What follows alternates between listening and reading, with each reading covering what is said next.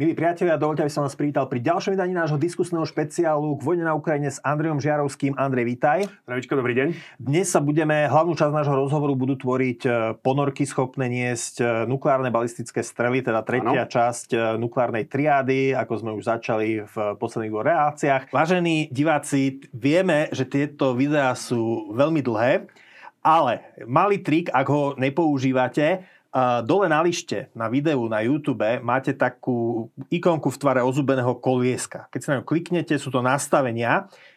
Keď si kliknete, mala by sa vám tam otvoriť rýchlosť prehrávania a potom sa vám máte, štandardná rýchlosť je 1, ale môžete si ju zvýšiť na 1,25 násobok rýchlosti, 1,5 násobok, 1,75 násobok, až po dvojnásobok. A samozrejme, že je nezmysel takto počúvať cez YouTube hudbu zrýchlenú na dvojnásobok, to by sme asi nemali z toho žiaden zážitok. Ale pokiaľ ide o tieto diskusie, tak z dvojhodinovej diskusie s Andrejom Žiarovským takto môžete mať jednohodinovú. Čiže ak ste schopní sledovať výklad, tak ušetríte čas a bude to, viac videí si môžete takýmto spôsobom pozrieť, keď si teda dáte rýchlosť na 1,5 násobok, dvojnásobok, je to na vás, čo vám vyhovuje. Ty si mal teraz také zaujímavé stretnutie, alebo teda po holandskom kráľovi si sa teraz mal možnosť stretnúť s francúzskym prezidentom Emmanuelom Macronom a na Globseku si mu položil teda jednu otázku. Tak čo si sa spýtal a čo ti Macron odpovedal? A tak stretnúť sa je silné slovo v tomto prípade. Akože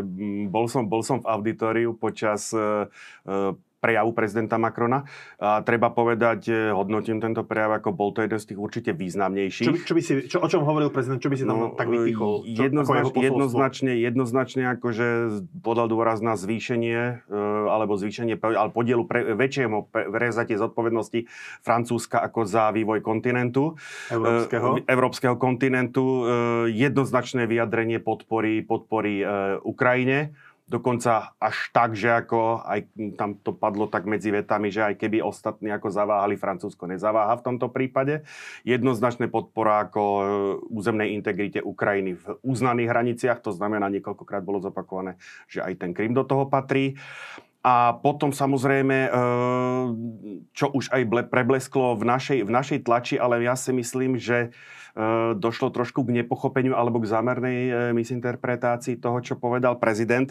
Samozrejme, neodpustil si ako spomenúť Spojené štáty americké, v tom zmysle, že samozrejme v Európa, alebo teda v predstavách Francúzska, ako Európa nemôže úplne spoliehať na Spojené štáty americké, ale on to posadil do úplnej konotácie, ako sa to objavilo aj dneska, včera v tlači. On to posadil práve do tej výzvy, ktorú adresovali už niekoľkí americkí prezidenti európskym krajinám, aby zvýšili svoje zbrojné výdaje a aby jednoducho ako prispeli viac k tej kolektívnej obrane. A prezident Macron niekoľkokrát a veľmi dôrazne povedal, že jednoducho chápe aj to zvýšenie, alebo to zväčšenie, tú väčšiu zodpovednosť, ktorú Francúzsko má ambíciu prebrať práve v role kolektívnej zodpovednosti v rámci NATO. Ja si myslím, že toto je nejak často na Slovensku nepochopené, že ono sa to stále prezentuje tak, že tí Američania nás držia niekde na úzde, ale pritom oni sami nás tlačia do toho, aby tá európska strana činky s názvom NATO bola väčšia a potom bude aj vyššia tá váha Európy. To znamená, že ako Američania by boli len radi, keby nemuseli alimentovať obranu európskych krajín. Mm-hmm. No a teda, čo si sa teda ty spýtal Emmanuela Macrona? No vo mne to práve ten prejav, ako veľmi ambiciózny prejav, ktorý by som povedal dokonca presahoval rozmer francúzskeho prezidenta, ale by som povedal, bol ambíciou alebo bol to prejav európskeho lídra. Tak vo mne vyvolal ako otázku, že som sa spýtal pána prezidenta, že či nemáme ten jeho prejav rozumieť ako určitú ambíciu alebo určitý signál znovu obnovenia veľmocenského postavenia Francúzska aj tej veľmocenskej zodpovednosti Francúzska v rámci, alebo v tej podobnej mierke, ako tomu podobnom rozsahu, ako to bolo v 20-30 rokov 20. storočia. Áno. No, pán prezident ako to trošičku posunul z tých 20-30 rokov do imperiálnej éry, ale v tej svojej odpovedi... Napoleona či Napoleona III. To už zase neupresňoval, spomenul imperiálnu éru. Ale ako potvrdil, ako samozrejme, že to Francúzsko má záujem, ako som už povedal, bol tam jednoznačná reminiscencia ako na ten jeho prejav, ale na druhej strane práve v súvislosti s tým posunutím tej mojej narážky na 20. 30. roky, ktoré si on posunul do tej imperiálnej éry, tak práve som povedal, že aj tá väčšia ambícia Francúzska hrá tú väčšiu rolu v tej európskej bezpečnosti v žiadnom prípade nepredstavuje nejakú reflexiu imperiálnych čias, kde vyslovene na inom mieste sa spôsobí, že áno, počas svojej koloniálnej a imperiálnej éry Francúzsko urobilo mnoho chýb, ako spomenul jasne, to vyslovene explicitne. Ja by som sa možno aj urazil na mieste francúzskeho prezidenta, lebo však podľa Francúzov oni nikdy veľmocou neprestali byť, hej, ako, a druhá vec je, že tie 20. 30. roky, no tak mne tam napadá prvá je, že trauma z prvej svetovej vojny a obrovskej straty mladej mužskej sily v tej vojne a potom ukrytie sa za Mažinotovou líniou, potom vnútropolitické napätie, ktoré možno dostalo Francúzsko, niektorí historici by povedali, že možno až na kraj občianskej vojny v medzivojnovom období. No a potom tej 30. roky tej sa vyhli, ale teda skončilo to Mníchovskou dohodou. Takže tie 20. 30. roky z hľadiska Francúzska a jeho veľmocenského potom hanebného vycúvania zo strednej Európy, to teda nebolo moc slávne obdobie. No, ty na to pozeráš, alebo teda my na to máme tendenciu pozerať z tej perspektívy tej jesene 1938, kde to skutočne Francúzsko veľmocensky nezvládlo. To Mníchovskou konferenciou nešťastnou, ktorá teda do našho narratívu historického vchádza ako Mníchovský diktát, kde vyslovene bolo to Francúzsko, ktoré porušilo nielen ducha, ale doslova do písmena aj tú literu tej spojeneckej zmluvy, ktorú mali s Československom. Ono sa to hádže ešte aj na Britániu, ale treba zase povedať férovo, Británia je v tomto smere nevinetá. Žiadnu zmluvu z mierovú alebo obrannú zmluvu alebo spojeneckú zmluvu s Československom nemala. Mala zmluvu s Francúzskom. Mala zmluvu s Francúzskom, ale akože tam nebol žiadny rozpor, pretože jednoducho k zapojeniu Francúzska, alebo teda k ingerencii Francúzska ako do stredoeurópskeho sporu jednoducho nedošlo. Takže tá zmluva potom našla svoje naplnenie až pri začiatkom roku 1940, respektíve to už bol potom jej odraz na garancie, ktoré dali obidve mocnosti, aj Británia, aj Francúzsko, Polsku v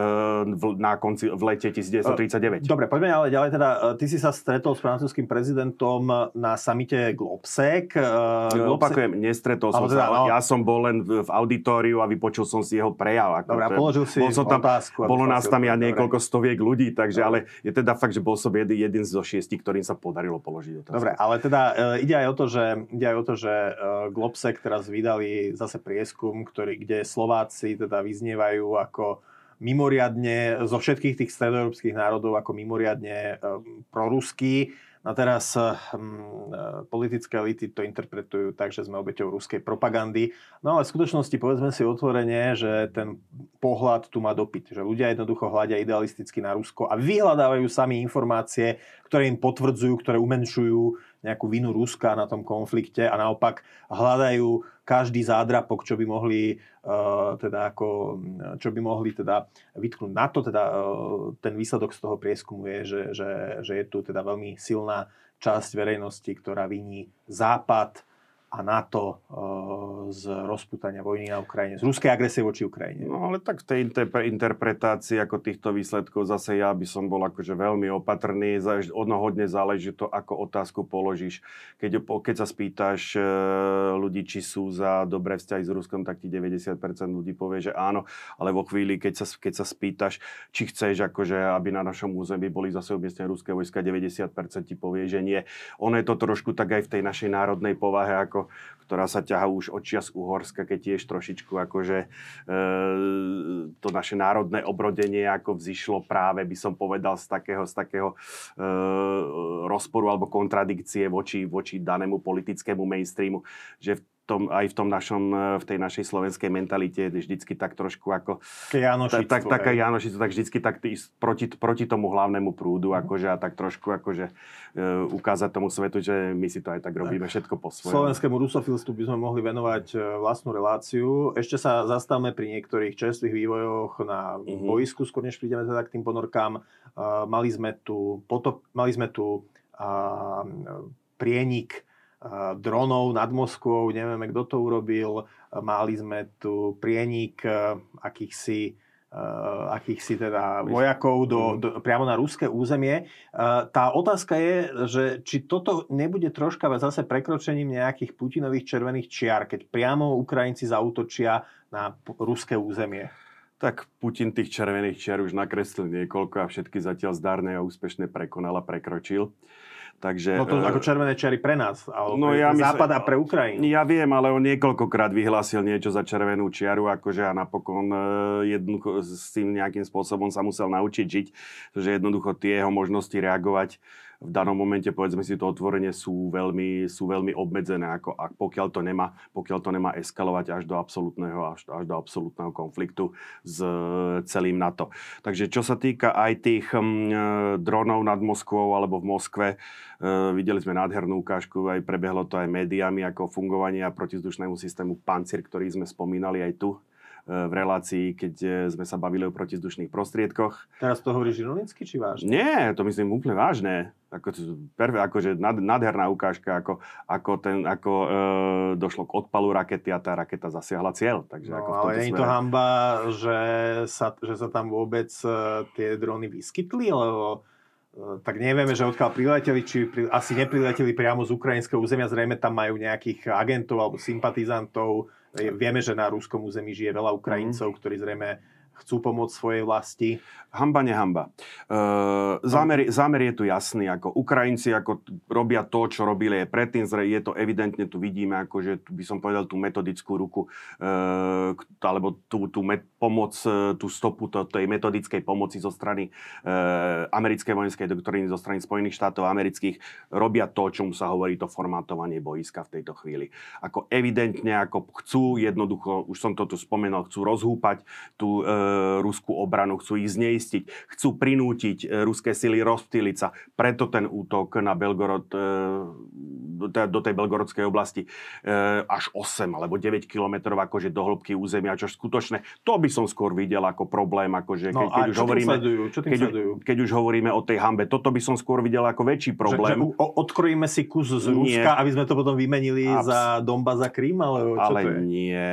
Tu ide o to jednoducho prinútiť, alebo teda skutočne roztiahnuť jednoducho, odviesť ruskú pozornosť alebo pozornosť ruskej armády od potenciálnych miest skutočne k tej ofenzívy, ku ktorej zdá sa všetko speje. Jednoducho prinútiť, kryť ruskou armádou aj tie úseky hranice, kde zrejme nedojde k žiadnej, pretože nepredpokladám, že by ukrajinská armáda útočila priamo na ruské územie, ale jednoducho práve takýmito nájazdami, to bol nájazd. Však oni prišli, odišli, už tie počty o tých stratách sa rôznia, ale evidentne to nemalo iný zmysel, než by som povedal, zosmieštiť ako pohraničné vojska a ukázať, priatelia, máte deravú hranicu. Na to budú musieť Rusi nejakým spôsobom reagovať, pretože na jednej strane vojenský nejaký význam to nemá. Má to obrovský propagandistický význam, má to reputačný význam. Jednoducho tá ruská armáda si nemôže dovoliť, alebo tá Rusko ako také si nemôže dovoliť mať tú hranicu ako takýmto spôsobom voľne priechodnú pre nepriateľské jednotky. Aj keď teda oficiálne akože to boli deklarované akože jednotky, ktoré sú zložené z etnických Rusov, ktorí bojujú proti Putinovi, ale čo budeme hovoriť, útok išiel z ukrajinského územia. Evidentne výzbroj bola poskytnutá tiež Ukrajincami, takže Ukrajinci sa môžu maximálne tak tváriť, že akože tolerujú na svojom území nejaké voči Putinovmu režimu nepriateľské jednotky. Oni sa to zase, ak som si všimol, ukrajinská rozviedka sa ani alebo teda nejaké mediálne výstupy z ukrajinskej strany sa ani nejakým spôsobom to nesnažili nejakým spôsobom zamazávať. Oficiálne sa teda akože kvázi od toho dištancovali, ale tie informácie, ktoré išli potom po stranách, tie asi jednoznačne ako s takým poťuchlým mrknutím boli, že samozrejme, že stojíme za tým. No, toto v podstate je v celom tom širšom rámci toho, čo sa momentálne ako deje na tej línii dotyku. No, mne je jasné, že Ukrajinci chcú ukázať Rusom, že nikde nie sú nezraniteľní ani v samotnej Moskve. Na druhej strane nemôže potom Putin po ukrajinských útokoch na ruské územie argumentovať, že pozrite sa, toto je niečo ako veľká vlastenecká vojna, zmobilizujme sa, lebo naozaj hrozí, že Ukrajinci nás napadnú, dobijú územie, že naozaj, že toto už nie je útočná vojna, ale obranná.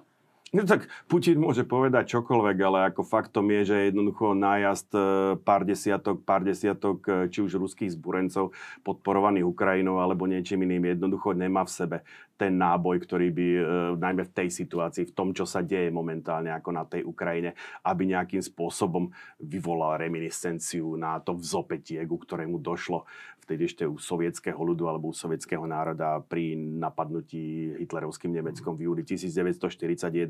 Zase ako niektoré mainstreamové médiá akože do značnej miery Rusov dehonestujú akože a pomaly z nich robia ako od ľudov. Ja hovorím, tí Rusi perfektne ako úplne jasne vedia akože to, čo robia na Ukrajine, že to nie je ako, že to nie je dobré, že takto by sa správať nemali. Druhá vec je, čo potom povedia samozrejme pri nejakej ankete, keď sa ich niekto spýta. To je už to, čo som tu hovoril niekoľkokrát, že tí Rusi majú zakódované v génoch jednoducho, že ten režim po nich chce vyjadrenie vonkajšej lojality a jednoducho pokiaľ majú v tej mentálnej schizofrénii nejakým spôsobom prežiť, ako tak si musia tie svoje názory akože dobre ukrývať v hĺbke svojej mysle. Takže toto a veľa politológov, veľa sociológov sa venuje práve rozkľúčovanie akože týchto názorov. Tak, ale hovorím, jedna vec tu je a je to aj výsledkom, ako by som povedal, mojej znalosti ako ruskej povahy. Oni veľmi dobre vedia, že to, čo tam robia, nie je dobré, že to je, pokiaľ to priamo nenazveme mnohé veci s tým vojnovými zločinmi, tak je to na hrane. A jednoducho, oni tak podvedome aj vedia, že tí Ukrajinci majú čo oplácať v tejto chvíli. Mediami tiež prebehla správa, že Rusi potopili asi poslednú loď ukrajinského námorníctva. Predpokladám, že asi toto nie je správa, ktorá rozhodne o vojne. Ale zase môže byť, že prečo teda potopenie Moskvy bola taká veľká vec. Venovali sme tomu reláciu, rozjasnenie sme o tom informovali. A teda potopenie poslednej ukrajinskej lode plavby schopnej vojnovej takouto správou nie je. No jednak preto, lebo Moskva bola vlajkovou loďou Čiernomorskej flotily. Moskva bola raketovým krížnikom. Raketové krížniky sú to, čomu sa hovorí capital ship, to znamená hlavná bojová loď. A jednoducho, keď sa Ukrajincom podarilo potopiť Moskvu, tak námorné víťazstvo získal štát, ktorý mal námorníctvo vlastne zničené v danom momente. Ako to je v dejinách námorných vojen pomerne bezprecedentný úkaz. Čo sa týka potopenia, myslím, že to je výsadková loď. Úprimne povedané, ja som ju už považoval dávno za potopenú, takže aj myslím, že aj ako, jednak ako je to posledná loď, ktorá nejakým spôsobom niekde unikla. Je to loď, ktorej bojová kapacita je ako sama o sebe jednoducho nemá nejakú bojovú hodnotu. O tom, že by Ukrajinci boli schopní robiť nejaké výsadky s loďou tejto veľkosti, prenikať na otvorené more a prípadne k Rusom ovládanému pobrežiu, to je z ríše snov. Takže preto potopenie tejto lode situáciu strategickú nemení a je to aj médiami, ako aj vojenskými analytikmi, je to jednoducho príjmané akože s ľahkým pokrčením pliec. Je možné, že nie som jediný, kto túto loď už považoval za potopenú, len akože to nestalo za zmienku doteraz. Takže ale stále ako Ukrajina už ak drží v šachu istým spôsobom alebo v nejakom napätí ruskú čiernomorskú flotilu, tak nie je to svojimi hladinovými loďami, ale sú to skôr rakety ako raketa, ktorá potopila Moskvu. Hej? Ale slovo v šachu tu ako zase nie je na mieste. Ako, nedá sa povedať. No, ty si ten, ktorý povedal, že sa po potopení Moskvy museli svoj operačný priestor presunúť viac. No to áno, ale to je slovo držať v šachu a posunúť ako svoj operačný priestor. To sú dve rôzne kategórie. Akurát práve kvôli tomu, že jednoducho vďaka či už tým Neptúnom alebo dodávkam rakiet Harpoon alebo tým nové výzbroje, ktorú dostali Ukrajinci od jednotlivých štátov NATO, teraz posledne rakety s plochou dráhou letu, Storm Shadow, o ktorých sme hovorili, jednoducho skutočne núti akože tých Rusov, by som povedal, preniesť svoje základne do väčšej hĺbky, ale ako tí Rusi stále po tom Čiernomori ako operujú. Akurát z logistického hľadiska je to pre nich komplikovanejšie, pretože práve kvôli bezpečnosti pred raketovými a dronovými útokmi museli ako časť lodí premiestniť až do Novorosíska. Dobre, na more sme sa už dostali. Ano, ešte možno, vieš, ja by som sa možno vrátil ešte k pánovi prezidentovi Macronovi, lebo ty si to tak vzťahol ako do tých 20-30 rokov a trošku možno zaniklo to, čo som ja chcel zdôrazniť práve pri tom prejave prezidenta Macrona, ktorý ako bol dosť iný, než bývali doterajšie jeho prejavy. No tak on vyhlásil svojho času ešte pred inváziou NATO za alianciu v stave mozgovej smrti. No a presne k tomuto som sa chcel vrátiť a on sa k tomuto teraz k tomuto svoju výroku sa vrátil aj v tejto svojej reči a vyslovene povedal, že ako práve vďaka vojne na Ukrajine, práve vďaka ruskej agresii, jednoducho ako to NATO sa z tej stave mozgovej smrti prebralo a momentálne ako máme NATO ako veľmi akcieschopnú akože a jednotne konajúcu organizáciu. Takže podaril sa mu ako pán prezident Macron, je treba povedať, že skutočne skvelý rečník, aj čo sa týka ako rečiteľa neverbálnej komunikácie a predviedol to aj teraz v Bratislave a práve využil ako túto situáciu fakticky, že svoj, by som povedal, výrok, ktorý bol voči NATO veľmi tvrdý, dokázal v tejto novej situácii ako naopak podať v novej forme, ako práve určité, nechcem povedať zmŕtvychstanie, ale práve obnovenie aliančnej jednoty NATO a hovorím, niekoľkokrát zdôraznil dve paralelné veci, ktoré sa nebijú. To je práve to dôraz, aby Európa sa viac starala o vlastnú obnovu. Samozrejme, vždycky tam bol ten menovateľ tej role Francúzska, ale vždycky k tomu dodal, že je to všetko v rámci a tým spoločným menovateľom musí byť tá aliančná jednota a tá kolektívna bezpečnosť práve v rámci NATO. Keby som to chcel tak zlomyselne obrátiť, tak poviem, že už sme sa rozprávali veľakrát o tom, že Vladimír Putin je teda duchovným otcom ukrajinského národa, že dokončil sformovanie Ukrajincov do politického národa. Vladimír Putin predlžil hranicu Ruska s NATO-om vďaka tomu, že Fínsko vstúpilo po ruskom útoku na Ukrajinu do NATO. A teraz vlastne hovoríš, že Vladimír Putin je zodpovedný za resuscitáciu NATO, za jeho oživenie a za jeho obnovenie akcieschopnosti. Počúvaj, keby sme boli konšpirátori, nie je ten Putin americký agent? Ale veď ako to je známa vec, ja som tu už hovoril niekoľkokrát, že ako Putin touto svojou inváziou na Ukrajinu alebo agresiou voči Ukrajine skutočne ako drasticky poškodil, alebo drasticky stále poškodzuje strategické a veľmocenské postavenie Ruska. A voči tomu je práve, akože hovorím, zase sa vrátim k tomu prezidentovi Macronovi. Tu vidíme, ako aj prezident Macron ako veľmi štátnicky využíva túto situáciu a sám on má ako tá ambícia, akože byť tým lídrom tej Európy, tam evidentne je. A ja to hodnotím ako veľmi pozitívne, že tá Európa či už bude vedená Francúzskom alebo nejakým kolektívnym združením štátov, lebo momentálne vidíme, že Nemecko sa ešte stále nespamätalo, by som povedal, z toho krachu tej svojej veľmocenskej politiky, ktorý dokonca potom sa, keď už vezmeme aj geopolitických ambícií, aj Energiewende a tak ďalej, ako to už ako išlo jedno s druhým, tak v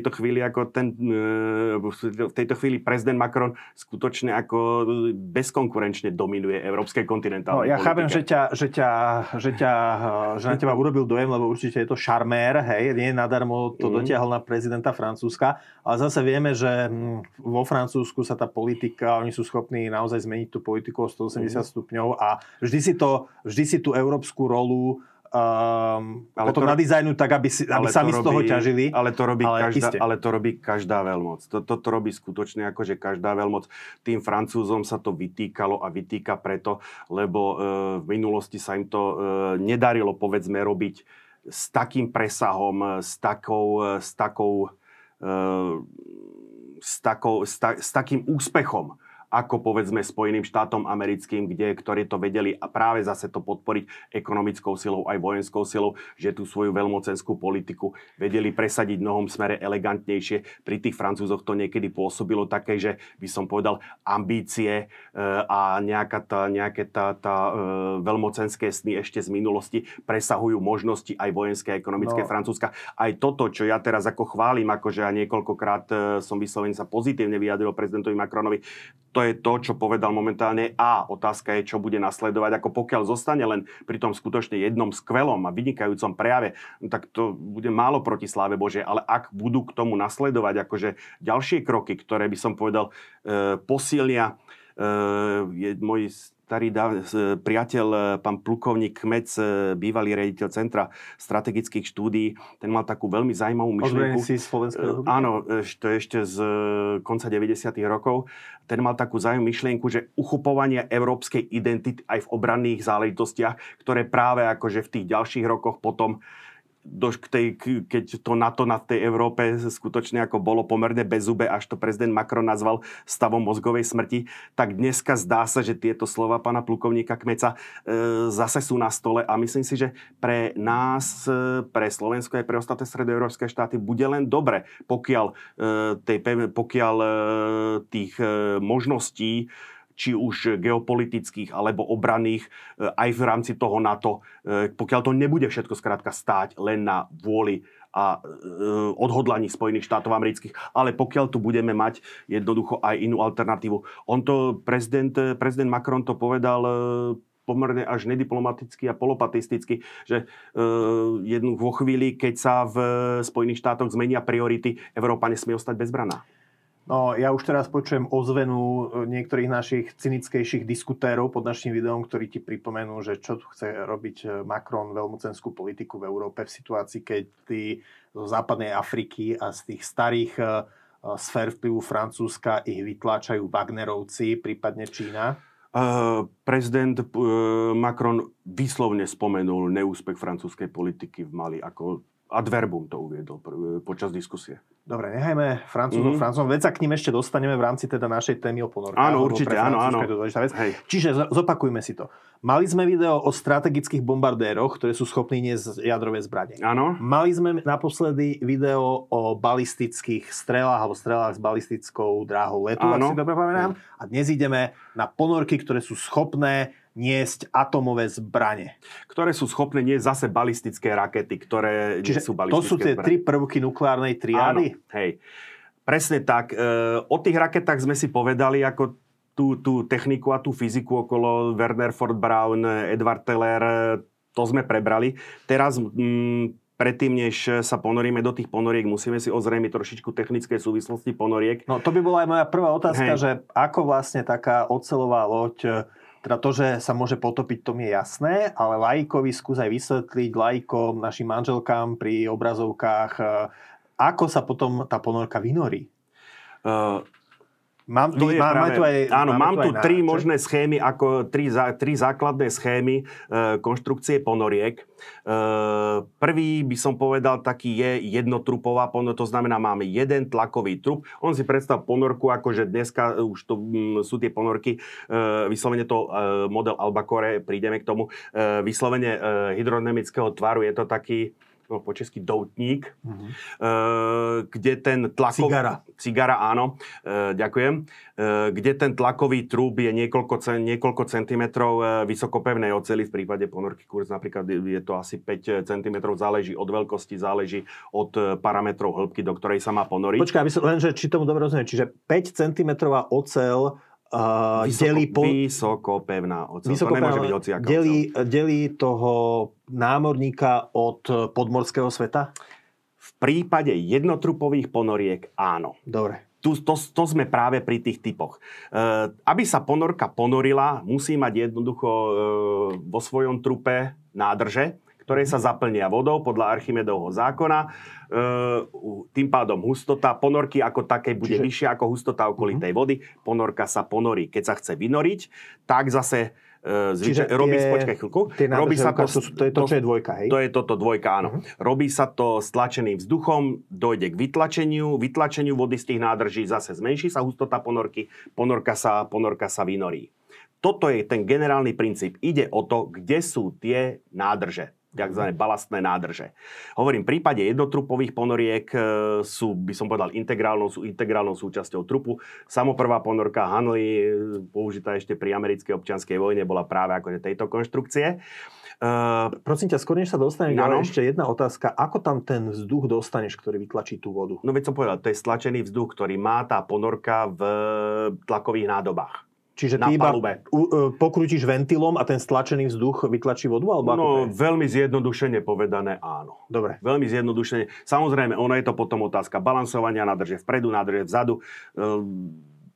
Tam to je akože udržať ponorku vo vyváženom stave, najmä pri pomalých rýchlostiach, a tie ponorky väčšinou sa veľmi len tak plúžia pod vodou pomaličky, potichunky, aby spôsobili minimum hluku. To je, by som povedal, pomerne náročná vec. Dokonca udržať ponorku v stabilnej hĺbke, keď sa nehýbe, je prakticky, nechcem povedať nemožné, ale jednoducho to je na hrane fyziky. Potom sa používa tzv.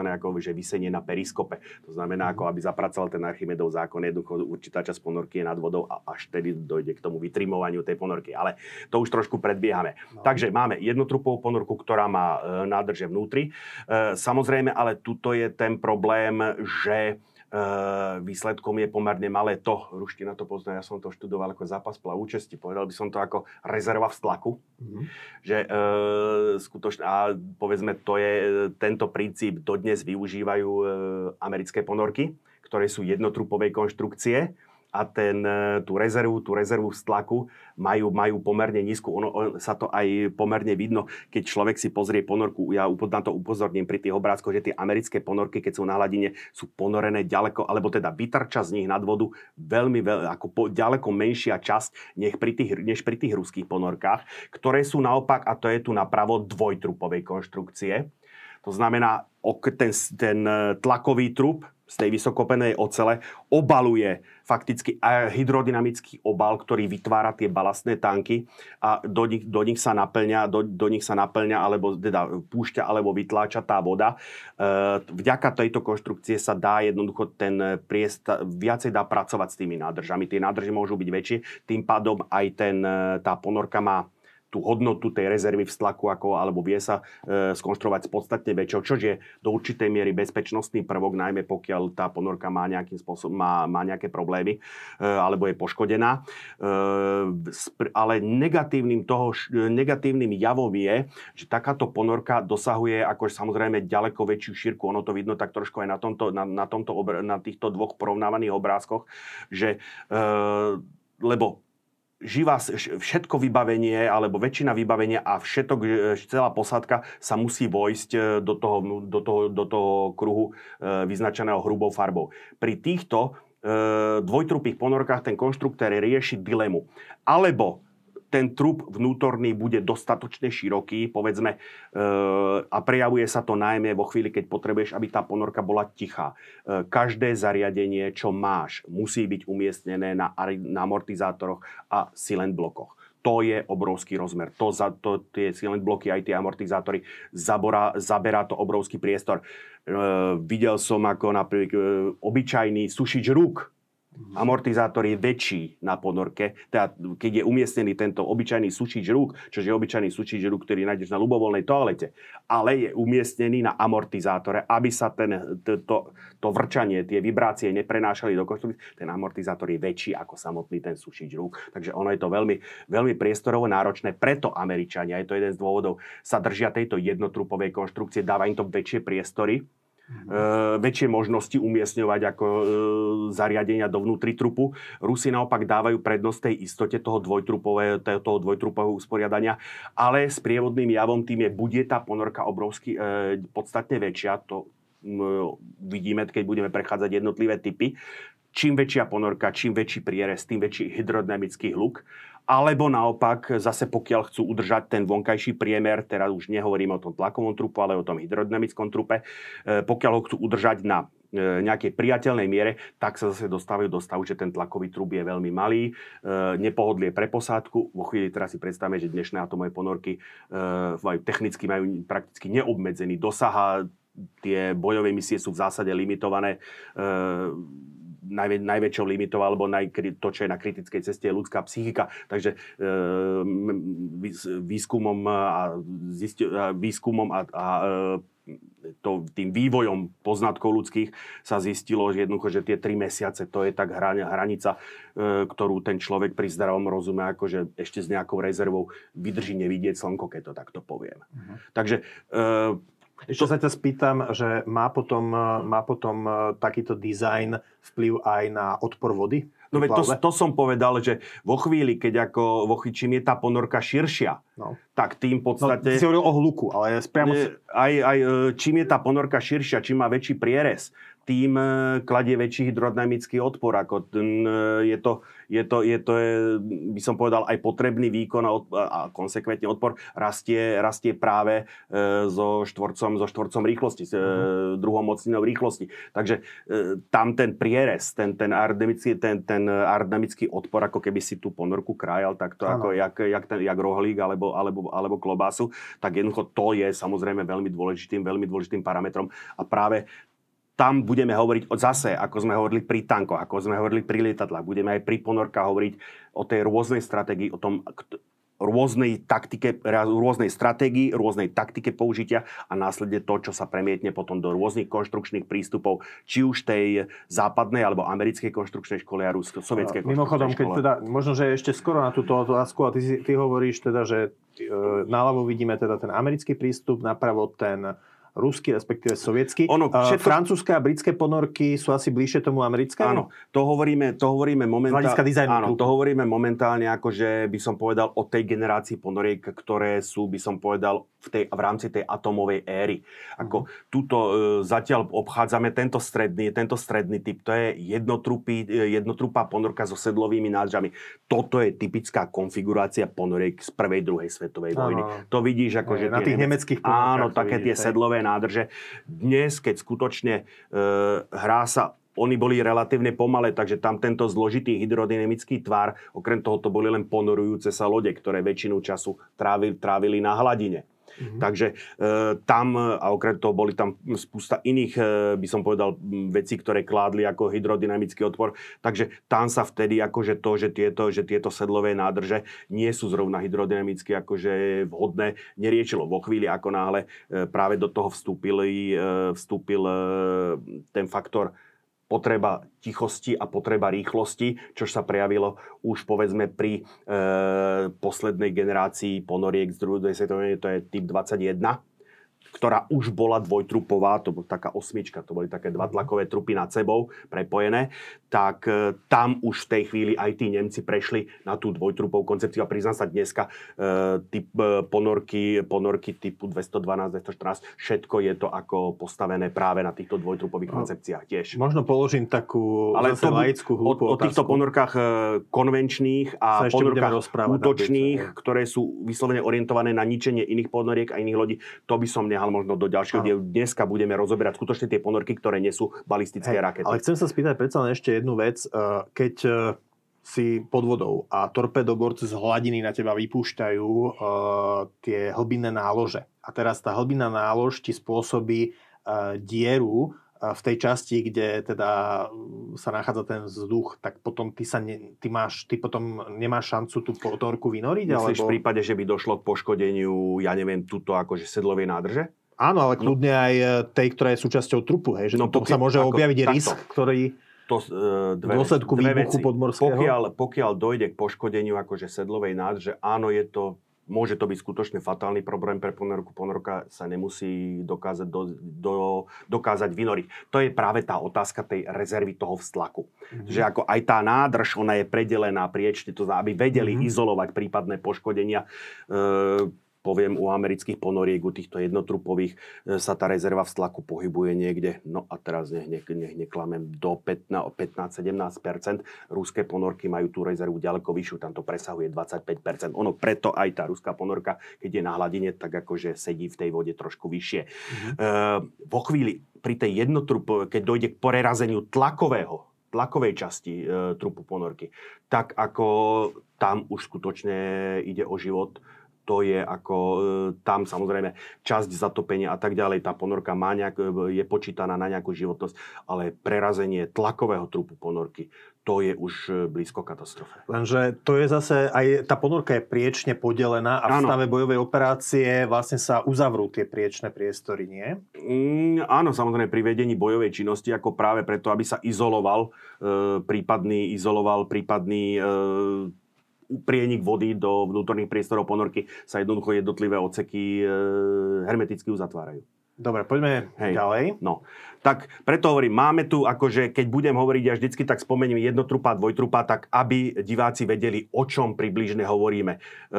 Tu hovorím, sú tie nádrže integrálne. V prípade amerických ponoriek je to, budeme, keď to premietneme, budeme to hovoriť, ukáže sa to pri ponorke triede Skipjack, tam mám bočný rez, tak nemusí byť zrovna takto pozldená, tá nádrž môže byť tak anulárne, že to vybratie trupu je také toroidné. Tieto sedlové nádrže, som hovoril, druhá svetová vojna, tuto, čo sa týka týchto dvojtrupových ponoriek, hovorím, to sa stalo dominanciou akože tej ruskej školy. Má to svoje výhody, má to svoje nevýhody. Prebrali sme a poďme teraz ako na tie jednotlivé typy. Ja som si prvej, druhej svetovej vojne sa budem venovať, keď budeme rozoberať tie útočné ponorky, alebo tie ponorky, ktoré sú určené proti lodiam, ale napriek tomu som si neodpustil malý historický exkurs. A to sú ponorky, ktoré sú určené, alebo ktorých ambíciou bolo práve zohrať ako rolu strategickej zbrane. No, toto je, myslím, že japonská. Počkaj, prejdeme. Dobre, prepáč, nechám, kazím ti koncept. Hej, pretože toto je prvá svetová vojna, ponorky triedy M, M ako monitor. Sú to ponorky vybavené, a teraz budeš dobre počuť, 305 mm delom. Solo strieľala tak, že jednoducho mal, myslím, že námer bol plus 20 stupňov, minus 5 stupňov, odmer bol 15 stupňov do každej strany. Tá ponorka strieľala tak, že jednoducho ústie hlavne bolo nad vodou. Tá voda fungovala zároveň ako brzda záklzu, v ktorej bola ponorená tá ponorka, alebo ten spätný ráz, jednoducho to brzdovratné zariadenie nebolo schopné zachytiť. Akože ono sa to prenieslo do celej tej ponorky, tak ako aby tá voda zároveň pôsobila ako tlmič brzdovratného zariadenia. Boli postavené tieto ponorky v 1917. To boli nemecké? Nie, britské. Pripisujú sa veľkému vizionárovi, admirálovi Jackovi Fisherovi. Nie som si akože istý. On si tak spájaný hlavne s hladinovým. Áno, hej. Ako, ono to by tak pasovalo do toho jeho netradičného konceptu, ale ako neviem toto úplne potvrdiť ani vyvrátiť. Napokon, ako ukázalo sa to samozrejme 305 mm kanón na ponorku, ktorá mala, ja neviem, myslím, v ponorenom stave mala 20 do 4000 tón výtlaku, ak si dobre pamätám. Jednoducho to aj pri tom stave techniky tej prvej svetovej to nebolo, akože by som povedal, neukázalo sa to ako nejak veľmi účinná zbraň. Hovorím, bola určená práve k skrytému priblíženiu sa nepriateľskému pobrežiu a palbu do hĺbky, do vnútrozemia. Neskôr, keď zistili, že ako už aj z hľadiska presnosti a tak ďalej, že to ako toto asi fungovať nebude, tak sa ju pokúšali zase zmeniť ako tú teóriu, ale použitia ako na tzv. Hladinovú ponorku už vyslovene v tej role ako bojovníka proti lodi, ale to jednoducho, to bol omyl. A aký mala dostrel to delo? To bolo klasické lodné 305 mm dielo so skrátenou hlavňou na hrubo 7 km. Možno 8. Táto druhá, to je prosím pekne najväčšia ponorka prvej polovice druhej svetovej vojny, francúzska ponorka Surcouf. To sú dva 203 mm kanóny. Táto ponorka bola, by som povedal, do non plus ultra dotiahnutá teória,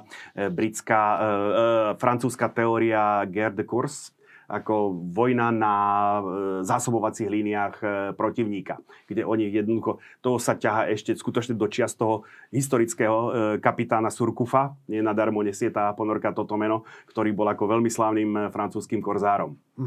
Takže takisto ponorka sa neskôr dokonca pridala k hnutiu k De Gaulle, teda slobodného Francúzska, k bojujúcej Francii, k slobodnej Francii, bola potopená v priebehu bojov. No a toto na konci je skutočne japonská ponorka I-400. Tam kde oni majú hangár. Áno, tuto ho vidíme na tomto obrázku. Tuto je z jednej strany. Toto, prosím, aby nemia, to je loď, to je iná loď, ku ktorej je táto ponorka prirazená, to nie je súčasťou tej ponorky. A do tohto hangáru, prosím pekne, sa v poskladanom krídla sa sklopili, že? Áno, tri lietadlá M6A1 Seiran sa tam ako vedeli poskladať. Neboli toto tie hydroplány, čo tam sú, alebo netransportovali tieto ponorky, tie hydroplány, ktoré sa snažili spôsobiť lesné požiare v severoamerických lesoch? Ono, pôvodný zámer bol zaútočiť na Panamský kanál, ale úprimne povedané, ako takisto, ono sa to ako nestretlo celkom s, by som povedal, s úspechom, ten strategický zámer sa nepodarilo preklopiť do toho, by som povedal, taktického použitia. Obrovský zájem o tieto ponorky po porážke Nemecka prejavoval Sovietsky zväz, no ale Američania ako ich radšej zničili, aby ich nemuseli vydať. No a Američania mali na tých prvých ponorkách atomových, zrejme ideme k ním teraz. Ešte chvíľočku, pretože prvým, kto posadil alebo umiestnil balistickú raketu na ponorku, neboli Američania, ale Sovietsky zväz, alebo Rusi, ako budeme hovoriť skratke. Ponorka vľavo, ponorka, ešte možno zase z metodológie vysvetlenie, ruské označenie je projekt a trojmiestne číslo, ono zvyčajne je tam aj nejaké kódové označenie a voči tomu vždycky je kódové označenie NATO. Mm-hmm. Takže ja budem hovoriť, budem sa snažiť vždycky dôsledne odlíšiť a povedať, kedy hovorím o ruskom označení, kedy hovorím o označení NATO. V tomto prípade ľavo ponorka 6, projekt 611, kódové označenie NATO. To Zulu. Je to prvá ponorka, na ktorú sa sovietským konštruktérom podarilo umiestniť balistickú raketu. Bola to balistická raketa R-11 s doletom pár sto kilometrov. Tieto rakety boli boli umiestnené na systému SCAD. To sú tie isté rakety. Rakety na kvapalné palivo. Toto ale neboli rakety umiestnené v tých šachtách. To je práve to, čo mňa na tej ruskej, by som povedal, technike, konštrukčnej škole, tých vojenských zariadeniach priťahuje. To sú tie netradičné riešenia. Tie rakety aj tu pri ponorke 611 Zulu, aj pri ponorke, toto je 629, kódové označenie NATO Golf, sú umiestnené tu vo veži. To sú toisto relatívne veľké rakety na kvapalné palivo, s motormi na kvapalné palivo. Jednoducho niekoľkonásobne presahujúce svojou dĺžkou trub. Rusi nevymysleli, alebo sovietskí konštruktori neprišli na nič inšie, než jednoducho umiestniť ju krížom do veže. Tuto vidíš do konca. Ako naprieč. Aha, teda vertikálne. Kolmo, vertikálne. Pardon. Tuto dokonca vidíš, že pod trub ponorky je prirobená akási vaňa. Lebo tá raketa bola taká dlhá jednoducho, že išla dokonca cez kýl ponorky. Takže toto sú prvé dve triedy sovietských raketonosných ponoriek. Ide o diselektrické ponorky, treba povedať, nie atomové ešte. Táto raketonosná verzia ponorky 611 Zulu, to bolo skôr taký poloexperimentálny mód. Dokonca prvý odpal, ktorý sa uskutočnil balistické rakety z ponorky, bol uskutočnený práve z ponorky tohto typu v septembri 1955, ak sa pamätám. Ale ešte predtým boli také experimentálne, k tejto ponorke prirobili také valce, ako kvázi s odpalovacími šachtami, ale zvonku k boku. Vyzeralo to veľmi bizárne. Toto je, ako som povedal, toto už je pokročilejšia ponorka, väčšia ponorka. Len pre ilustráciu bavíme sa, tieto ponorky triedy Golf na hladine mali výtlak 2600, pod hladinou 3,5, dačo cez 3,5 tisíc tón, dĺžka bola okolo 100 metrov, táto ponorka mala dačo cez 90 metrov dĺžky. Tu boli tri rakety, ono sa postupne vyvíjalo, rakety R-13 až R-17, zase R-17 SCAD-B. A toto je jedna z týchto raket, ponorka K-129, ako bola, sa potopila celou svojou posádkou a stala sa potom jedným bodom, jedným z, by som povedal, kapitol studenej vojny. Neuralgických vzťahov je vyzdvihnutie medzi Spojenými štátmi a Sovietským zväzom. Počkaj, môžeš ešte späť sa ťa spýtam jednu vec? V rentgenovom pohľade to vyzerá takto. Tá raketa je skutočne umiestnená ako kolmo, ja to hovorím, že krížom cez vertikálne, cez ponorku. Pred odpálením sa vyťahne hore na hornú úroveň veže lebo ona sa musí dotankovať a tak ďalej. To ešte vtedy nebol, by som povedal, vyvinutý ten systém ampulizácie, o ktorom sme hovorili v minulom dieli. A odtiaľto táto ponorka sa odpáli. Toto je konkrétne, áno, to je R-11, také dve klieštiny ju takto držia, potom keď boli R-17, dali také štyri kratšie klieštiny a to fakticky je taký malý odpal, alebo taký zmenšený odpalovací stôl, ktoré toto sa muselo udiať na hladine, prosím pekne. Čiže muselo sa vynoriť. Áno, a pritom dolet aj tej rakety R-11 až po tú raketu R-17. Jedna je vyslovene taktická, druhá je ako... tie parametre nedosahujú raket stredného doletu. Bavíme sa stále o niekoľkých stovkách kilometrov doletu. Čiže museli by sa dostať relatívne blízko k pobrežiu nepriateľa. Áno, bojová hodnota týchto ponoriek skutočne nebolo veľká. Tu vidíme tú štartovú sekvenciu, bohužiaľ je to dosť nekvalitný záber.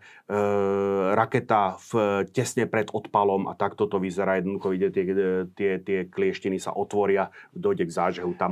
Tá raketa odletí. Ak sa pamätáš, s Liamom Neesonom a Harrisonom Fordom K-19. Tam je práve táto, ale tam je to dokonca zobrazené. V jednu chvíľu sa to objaví na obrazovke, ako je tá raketa vstýčená nad tou väžou. Tam je to akože pre tí, ktorí vedia, o čo kráča. Len je to strašne rýchla sekvencia, ako pokiaľ nevieš tie technické súvislosti, tak ti to ujde. Ja som sa chcel spýtať ešte na jednu vec. Bolo to na tom predchádzajúcom obrázku a vidieť to aj tu. Toto sú okná na tej väži tej ponorky? Áno, ale to nie je súčasť tlakového trupu. Uh-huh. To nie je súčasť. Keď sa ponorí, to sa zatopí vodou. Aha, zatopí sa to vodou. Bude mať res ponorkov. Dobre, poďme na to. Takže, toto je ako res ponorkov ZUL. Toto je to, čo som povedal. Ponorka K-129 8. marca 1968 sa potopila aj s celou posádkou, čo bolo 98 mužov. Sovietská ponorka. Áno, sovietská ponorka. Potopila sa v Pacifiku. A teraz sovietské velenie spravilo jednu zásadnú chybu. Ono to nepriznalo. Ono zatlkalo stratu tejto ponorky. Podľa Američanom sa podarilo identifikovať jej vrak. Bolo to inak ako niekoľko tisíc metrov, to si presne nepamätám. Koľko? V akej oblasti Pacifiku asi sa podarilo? Niekde medzi Oahu a Čukotkou. Asi tak to by som to povedal. Mm-hmm. No. Američania si povedali, bolo to v hĺbke, a teraz neviem, 2,5 alebo tak nejako tisíc metrov, že by to mohli skúsiť vyzdvihnúť. Meno Hughes ti určite akože niečo hovorí. No, to je z filmu Letec, známy priekopník letectva. Je to reálna postava, ktorú... Výstredný miliardár. Áno, výborne zahral Leonardo DiCaprio. Howard Hughes do histórie vošiel ako určite výstredný letecký vynálezca a miliardár. A mimochodom človek, veľmi dôležité treba povedať, že človek, ktorý demonopolizoval leteckú dopravu. Čiže predtým bola jedna PNM linka a ona sa zaviedol... konkurenciu, vďaka čomu dnes môžeme všetci lietať. Hej. No a práve Howard Hughes po dohode s vládou upravili túto loď, ktorá sa volá Glomar Explorer a jej úlohou bolo túto ponorku vyzdvihnúť. Prečo? To som začal a nedopovedal som, kde urobili tí sovieti tú chybu. Jednoducho podľa námorného práva, ak sa niekto k vraku nehlási, tak kto ho nájde, patrí nálezcovi. Ako náhle povieš, áno, to je môj potopený vrak, tak nestrácaš naň vlastnícke práva. Samozrejme, sú tam veľmi zjednodušene povedané, ono to zase až také jednoduché nie je. Nič menej, tým, že Rusi nepriznali stratu tej ponorky, ten vrak patril nikomu, keď to takto poviem, respektíve patril tomu, kto ho dokáže vyzdvihnúť. Mm-hmm. A oni tam boli, tie tri rakety na tej ponorke, bola to ponorka triedy Golf, to je presne táto, K-120, s bojovým označením K-129. Boli tam tie tri rakety. A teraz neviem, či R-7, alebo dokonca R-21, že tam boli modernejšie rakety, takže Američania mali to eminentný zájem. Glomar Explorer mal pod sebou, ako vo výreze trup mal také zariadenie, také hrabliny, ktoré mali tú ponorku podobrať. Hovorím, tá ponorka typu Golf má pod vodou výtlak asi 3,5 tisíca tón. To je výtlak, rozmeno hmotnosť. Takže a tuto akože bola ambícia vyzvihnúť. Ono sa to takmer podarilo. Len myslím, že v 2/3 už zostávalo skutočne len pár desiatok metrov. Došlo k zlomeniu časti tých hrablí, ktoré držali, a 2/3 z tej ponorky sa ulovilo a spadlo aj s tými raketami. Spadlo naspäť na dno. Ostala len predná časť ponorky, ktorú Američania vyzdvihli. Našli tam niekoľko tiel padlých námorníkov, ktorých, a to treba zase im dať k úcti, normálne s námorníckymi, s vojenskými podstami pochovali do mora, natočili o tom záznam, a ktorý potom pri jednom zo stretnutí, myslím, že prezident Reagan odovzdal Gorbačovovi, ako napriek tomu, že teda on ja neviem, či dodnes, či sa vôbec akože to Rusko prihlásilo k tejto ponorke. Pretože oni akože absolútne, ešte tam bol dotaz na diplomácie, že či majú jednoducho zájem o identifikáciu. Samozrejme, Američania sami o sebe, pokiaľ ten človek nemal pri sebe doklady, neboli schopní identifikovať tých ľudí, lebo nepoznali menný zoznam členov posádky. Sovietský zväz toto ponechal ako bez reakcie. Takže potom už, keď došlo ako k zbliženiu... Ale cez palubu vlastných mŕtvych, to je zvláštne. Ako ruskému veleniu sa toto občas stáva. Nás mnogo. No. Takže bohužiaľ ako jednoducho nereflektovali ani na tú možnosť, že mohli aspoň pár príbuzným, myslím, že 9 námorníkov bolo identifikovaných, 9 telesných pozostatkov. Z asi 90, hej? Áno, z 98. No počkaj, a teda hovoríš, že rakety sa potopili tiež, a to znamená, že na morskom dne niekde v Pacifiku sa nachádzajú na dne 3 atomové rakety? No, áno. A potom nie len tieto 3, tých je tam viac. A potom nikomu sa už ich nepodarilo vyzdvihnúť? Nie, to už potom ako neviem o tom, že by sa to niekomu podarilo. Čo, ak nie, minimálne nie verejne. A toto je veľmi zvláštne z môjho pohľadu, pretože teraz predstav si, že po 11. septembri by si Al-Qaida povedala, že aha, však poznáme tento incident, lebo už je to teda známa vec, tak poďme si, potrebujeme atomové zbranie, poďme vyzdvihnúť 3 hlavice. Čo by tomu bránilo Al-Qaida alebo nejakej teroristickej skupine, aby si vyzdvihla... Technická náročnosť. Mm-hmm. Nájsť to tam, už nájsť tú ponorku, to bol veľký problém. A samozrejme dodnes akože... Oni to kedy vyzdvihli? Priamo v tom 68? Nie, v 74. V auguste 74. A dnešná technológia by to nebola schopná vyzdvihnúť? Bola akože, lenže dneska vieš, ako hlboko sú tie rakety zaborené v tom morskom dne. Že sú možno prikryté blátom, áno, hej. Presne tak, jednoducho sonarom ich už nemusí, v akom sú stave, akože čo a tak ďalej, vieš, ako tam kľudne tá hlavica môže byť už v tejto chvíli deštruovaná. Ako to, korodovaná, ale niečo také. Ako jednoducho tým nárazom o to dno, neviem v akom stave došla, jednoducho bude rozsypaná na súčiastky, keď to takto poviem, ako keď rozbiješ pohár. On totiž to základom, ja som však pri tom systéme Tellera u Lama som vysvetloval, akože základom je plutóniová bomba, potom máš, ktorá funguje ako tá zápalka, a potom máš ten valec, alebo v prípade, pokiaľ máš tú vrstvovú konštrukciu, potom máš tie vrstvy z deuteritu lítneho, plus zase uránová obalka a plutónium. A keď sa to tam rozpadne, tak sa to nenarazí. To vo chvíli, keď tam došlo k nárazu a tak ďalej, akože neviem, aké dno tam, pri tomto projekte Azorian, mohlo kľudne dôjsť k poškodeniu, k rozsypaniu, ale ona nevybuchne tá nálož, pretože prinúti tú plutóniovú bombu vybuchnúť, to skutočne vyžaduje pomerne presnú sekvenciu toho implozívneho výbuchu. Takže, ale ona už môže v tejto chvíli byť skutočne ako toto je ako fascinujúci príbeh, ano. Lebo naozaj o tom to asi väčšinou netuší. Ale ešte na tých bomb a takýchto nálik je ešte niekoľko akože na dne. Príde, ako budem hovoriť o tých katastrofách. Bolo vyčítané, že často hovorím slovo, že prídeme k tomu, ale skutočne prídeme k tomu. Dobre. Tak, a medzi tým na druhej strane Atlantiku ten pán vľavo je admirál Heimenrickover, ktorého ja spomínam veľmi často, safety first, bezpečnosť na prvom mieste, je to otec atomových ponoriek. Áno, otec amerického atomového programu. Toto prosím, to je práve námorného programu, atomového námorného programu. Toto je práve skúšobný model prvého ponorkového reaktora. Ono sa niekedy nepresne hovorí, že tie reaktory, ktoré sú povedzme aj v našich elektrárniach VVR, že sú pôvodne ako z ponoriek.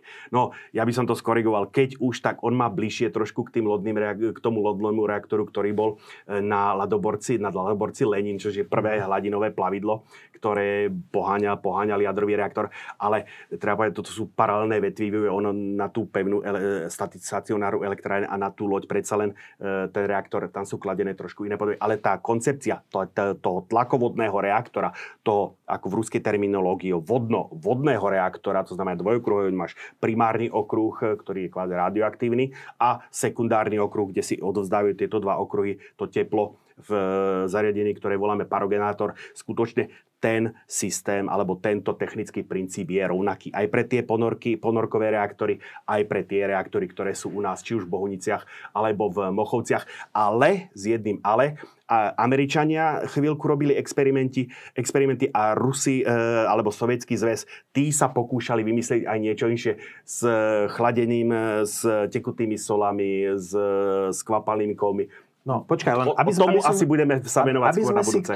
sme si troška to rozstriedili a urobili si v tom jasno, aby to nebolo možno aj ťažké pre diváka. My sa dnes rozprávame o ponorkách, ktoré sú schopné niesť jadrové rakety na palube.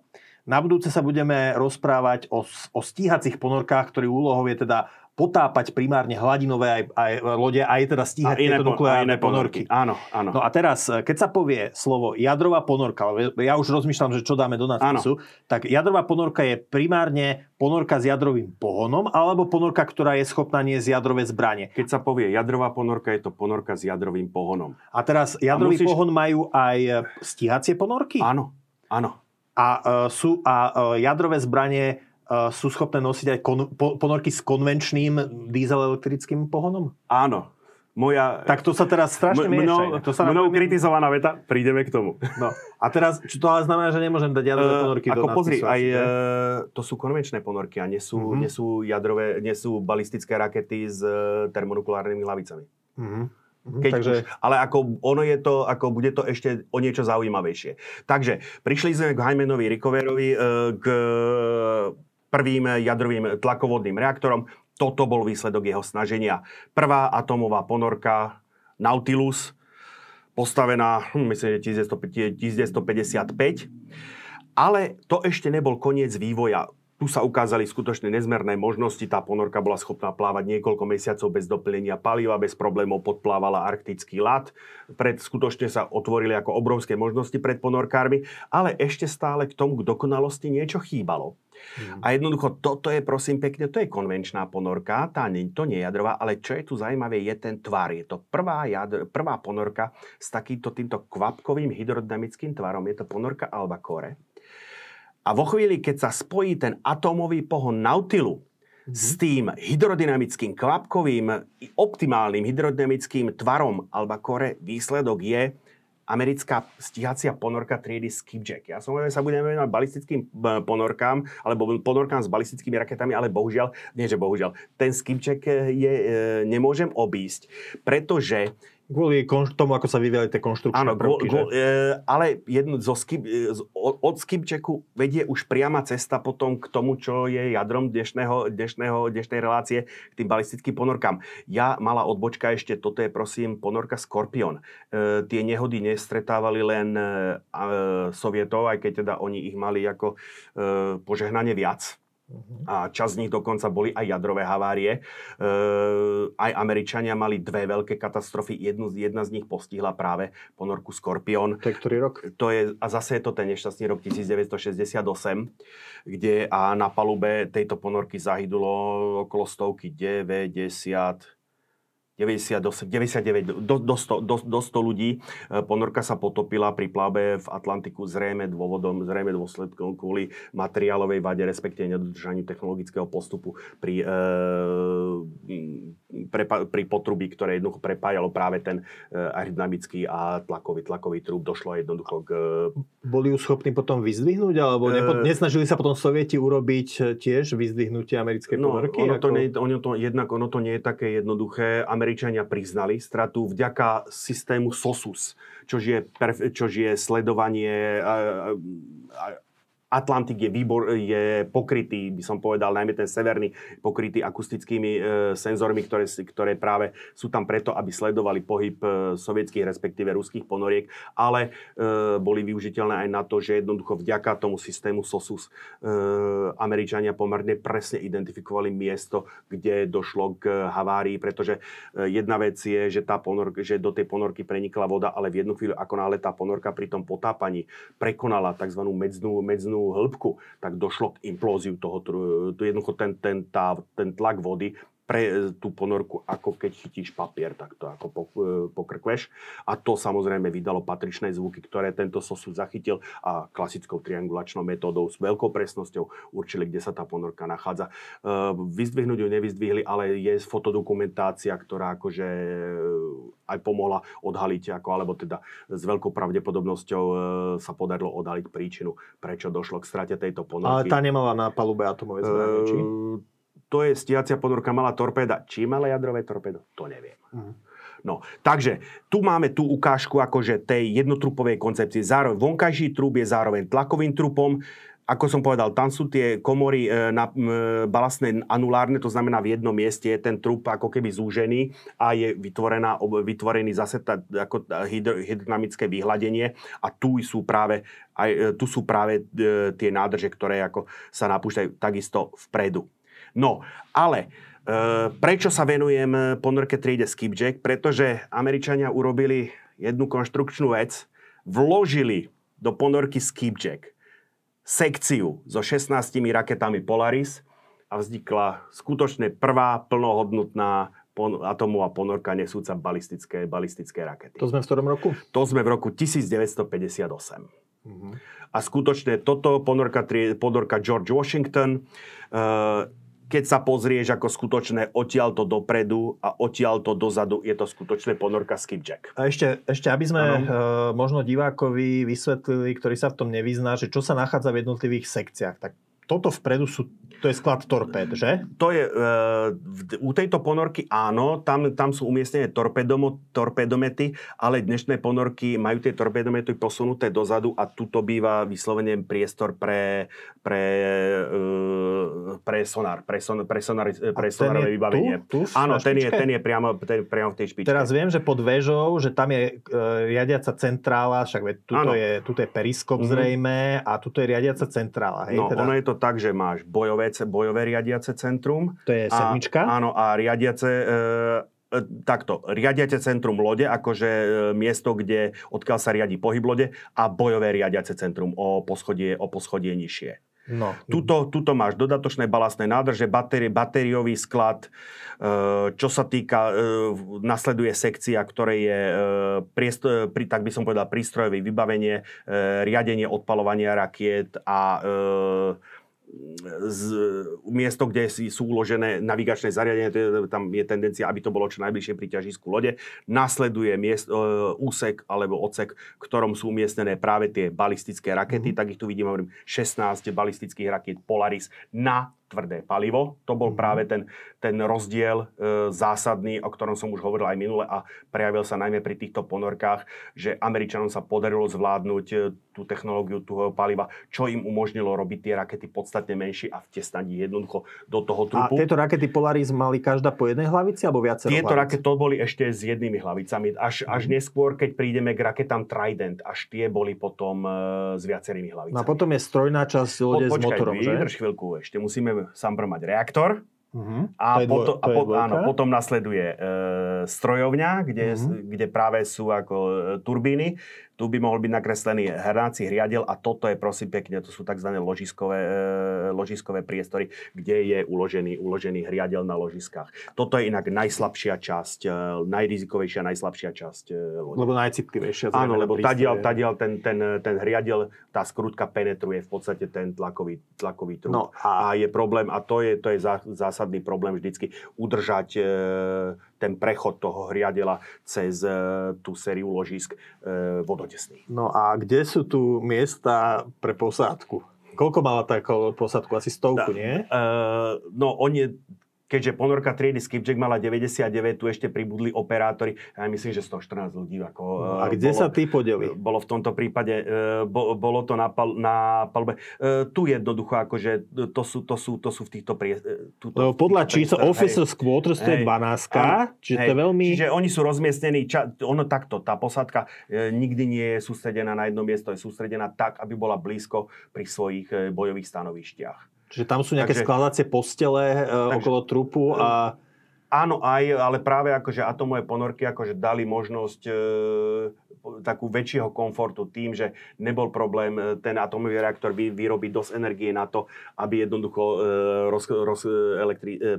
elektrolytickým rozkladom vody vedeli získavať kyslík, vedeli získavať zase oceľovaním vody, vedeli získavať pitnú vodu. Takže život ponorkára za druhej svetovej vojny na nemeckej ponorke v Atlantiku a život ponorkára na atomovej ponorke za studenej vojny niekde 300 metrov v Pacifiku alebo v Atlantiku sa nedá porovnať. Počkaj, tu ti budem protirečiť, lebo ty vieš, že na Manhattane, čo je to múzeum, kde máš jednak lietadlovú loď a máš jednak ponorku, myslím, tá ponorka sa volá Growler? Growler, dobre si to povedal. Tak ja som na tej ponorke bol, bo som aj na tej lietadlovej lodi a teda pre mňa už len prejsť spredu dozadu tých 100 metrov, zhruba 100 metrov to môže mať, ako dvojmetrového človeka. Pre mňa, už z toho mal som naozaj pocit extrémnej stiesnenosti. Lukáš, k teba by k tankistom a ponorkárom nevzali. Áno, ale teda, čo ma úplne šokovalo, teda okrem toho, tie stiesnenosti tých pomerov je, že myslím, že jeden záchod tam bol, taký maličký, a teda to už bola ponorka, ktorá niesla jadrovú zbraň. To bola z 50. rokov ponorka, ale ona ju mala tiež v nejakom takom hangári. Growler by som fakt nehal na budúci diel. Lebo ale Growler je ponorka, ktorá nesie atmovú zbraň. Áno, ale Growler akože je veľmi špeciálna zbraň. Ako to sú ponorky, ktoré sú určené práve k ničeniu lodí riadenými strelami. To je, povedzme, tá istá kategória, ako je Kursk. A Američania, Growler a ešte Halibut, to sú jediné ponorky, ktoré boli postavené tejto kategórie. Američania sa tejto kategórii ponoriek už potom nevenovali. Áno, viem, takže, to bolo veľmi špecifický význam. Na druhej strane je to veľmi ako...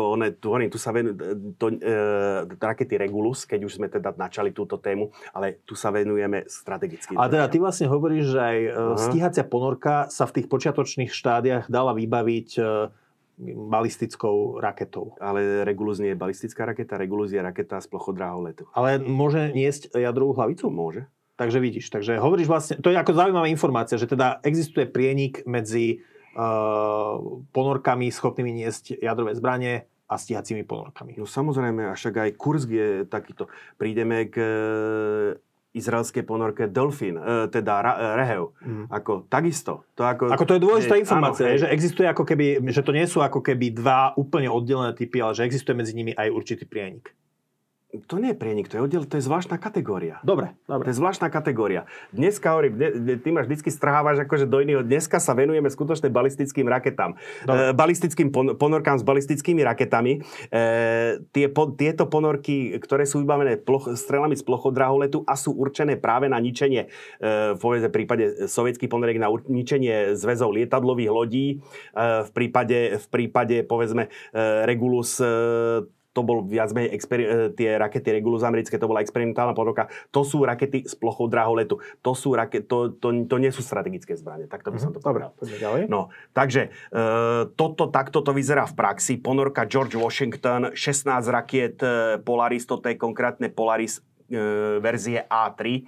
Ten predolet tých Polarisov sa postupne ako zväčšoval z 1700-800 kilometrov až takmer po 4500 kilometrov, čo už je plnohodnotná strela, balistická raketa stredného doletu.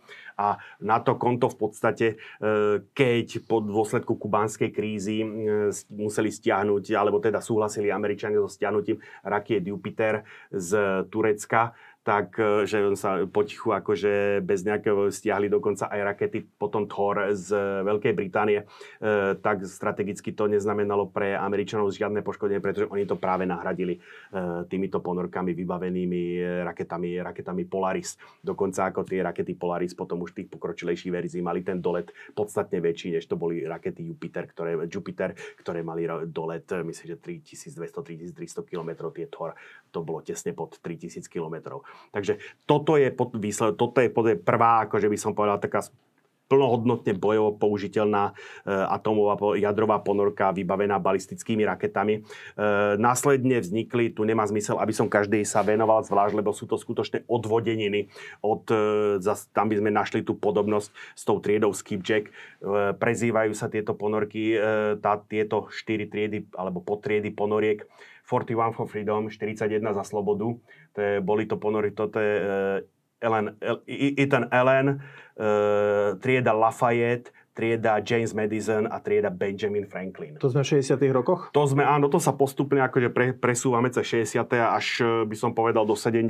rokoch postupne tieto triedy modujú. Mm-hmm. Ako keby si ich dal takto za sebou, ja mám, akože, že tie ponorky sú mojím hobby, ale ja sám, akože pokiaľ to nemá taktické číslo, alebo pokiaľ ja neviem, ako je to nie je ponorka Daniel Webster, myslím, že to je triedy Lafayette, ktorá, akože, na ktorej boli experimentálne umiestnené iné hlbinné kormidlá, tak mám problém ako zatriediť ako, alebo priradiť tejto ponorke meno niekedy, dokonca v tomto prípade týchto 41 za slobodu aj triedu. Čo sa zatiaľ dialo v Sovietskom zväze? Ešte možno spomeniem, tu je raketa Poseidon, to je, by som povedal, raketa novej generácie.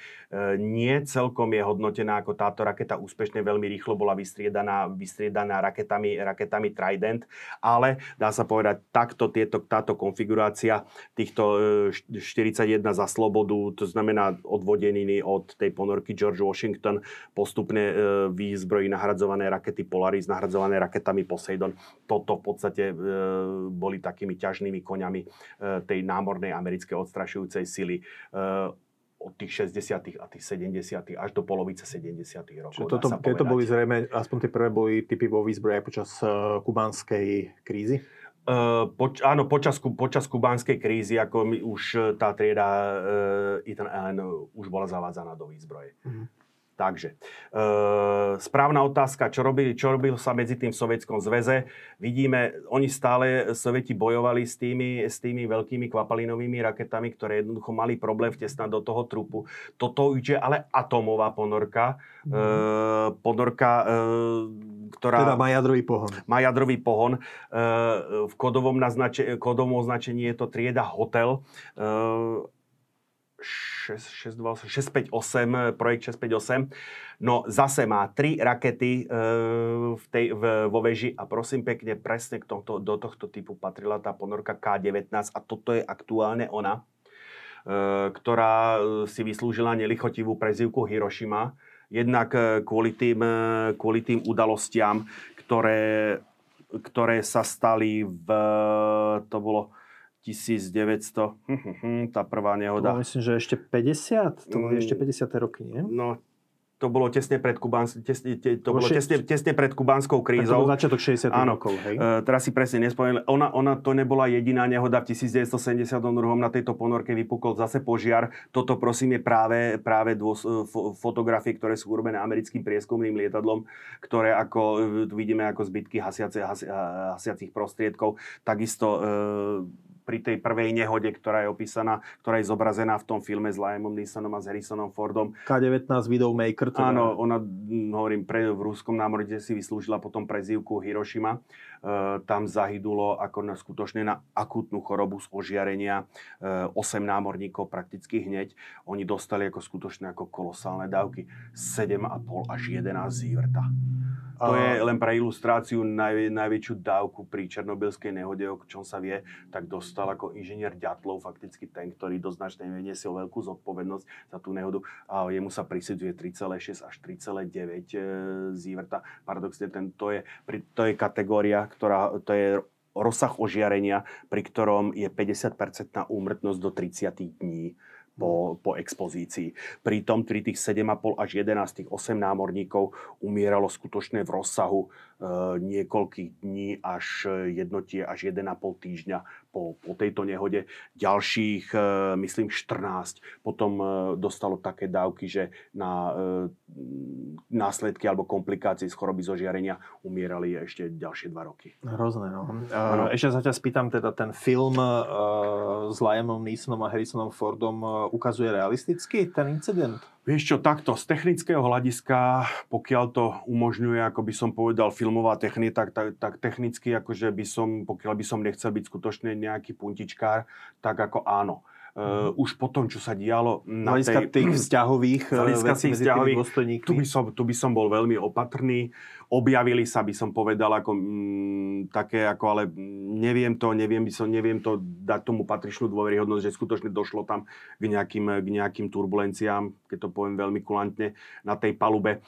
Mimochodom, ten herec, ktorého hrá práve Liam Neeson, v skutočnosti sa volal ten človek Archipov, bol zároveň protagonistom práve kubánskej krízy pri tej ponorke, myslím, že kapitána Savického, ktorý jednoducho spanikáril a chcel odpáliť torpédo vybavené jadrovou hlavicou. A Archipovovi sa pričíta, že práve bol to on, kto zabránil odpáleniu tohoto torpéda.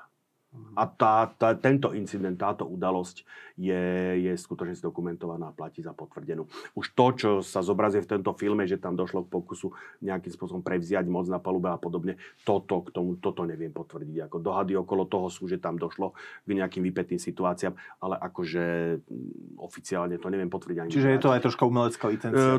Určite, ako je tá umelecká licencia, tam zohráva svoju rolu, ako vytvorilo to ten film je vďaka tomu, ako by som povedal, zaujímavejší, ten dej je napätejší. Na druhej strane, keď ti v dôsledku úniku radiácie za veľmi takouto krutou smrťou postupne hynú viacerí námorníci, tak ako dá sa pochopiť, že zrejme to spôsobilo na palube naozaj problémy.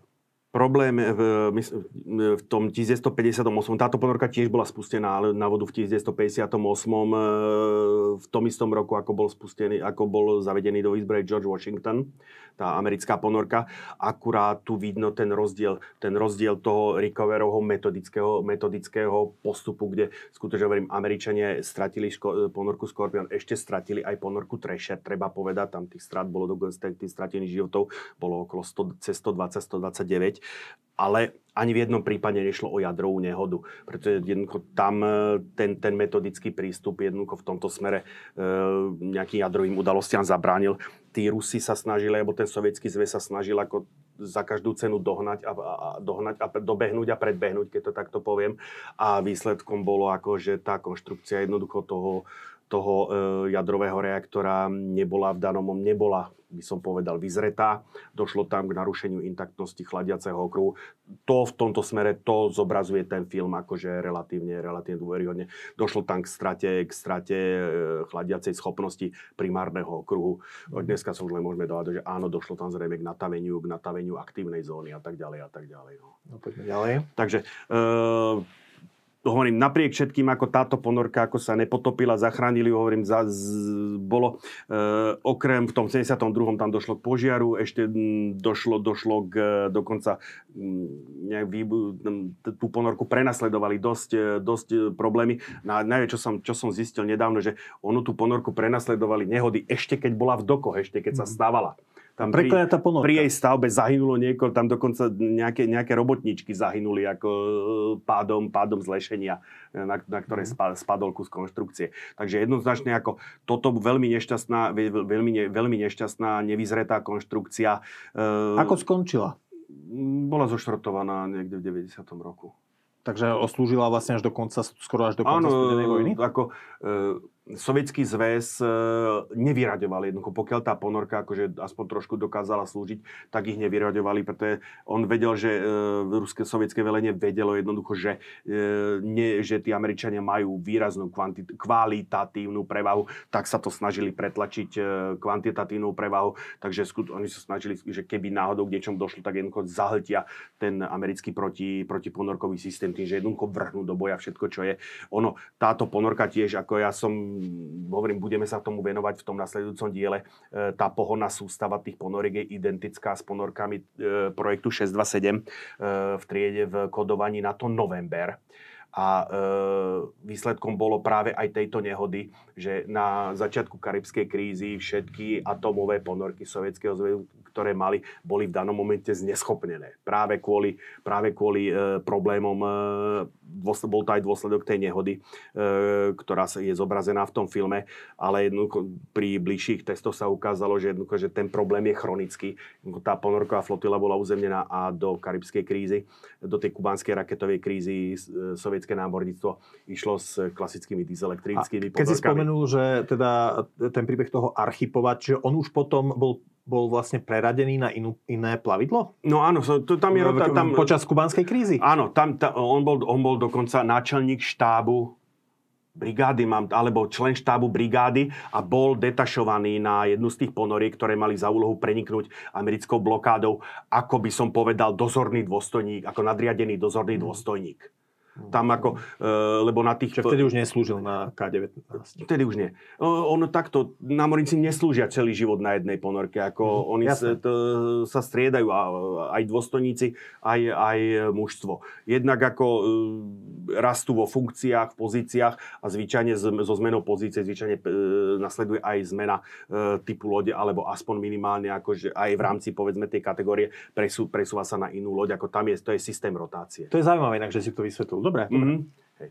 Takže, čo sa týka potom toho Archipova pri tom torpéde, tak tam, alebo teda respektíve pri tom, ako ostali len s tými konvenčnými ponorkami, to bol práve akože zase taký ďalšia tá situácia, že oni poslali skutočne 4 dieselektrické ponorky, síce vybavené atomovým jadrovým torpédom, nukleárnym torpédom, no ale poslali ich proti celej americkej atlantickej flotile. Ešte sa ťa spýtam na tú rotáciu v rámci námorníctiev, že sú ponorkári zvláštnou kastou v rámci námorníctva, alebo je to tak, že keď ako námorník slúžiš na ponorke, že chvíľku slúžiš na ponorke a potom ťa dajú na hladinové plavidlo, potom zase na ponorku. Ako tá rotácia funguje medzi... Takto sú tam, akože poznám aj prestup, kde človek z ponorky akože prešiel na hladinovú loď alebo opačne, ale väčšinou tieto svety si žijú akože paralelne, pretože tie požiadavky ako na tie spôsobilosti tých posádok sú rôzne. Ale ako nie je to hermeticky oddelené. Nie je to hermeticky oddelené. No, prvá, by som povedal, skutočne už taká prakticky použiteľná ponorka je ponorka projekt 667A, v ruskom kódovaní Navaga, v americkom kódovaní Yankee.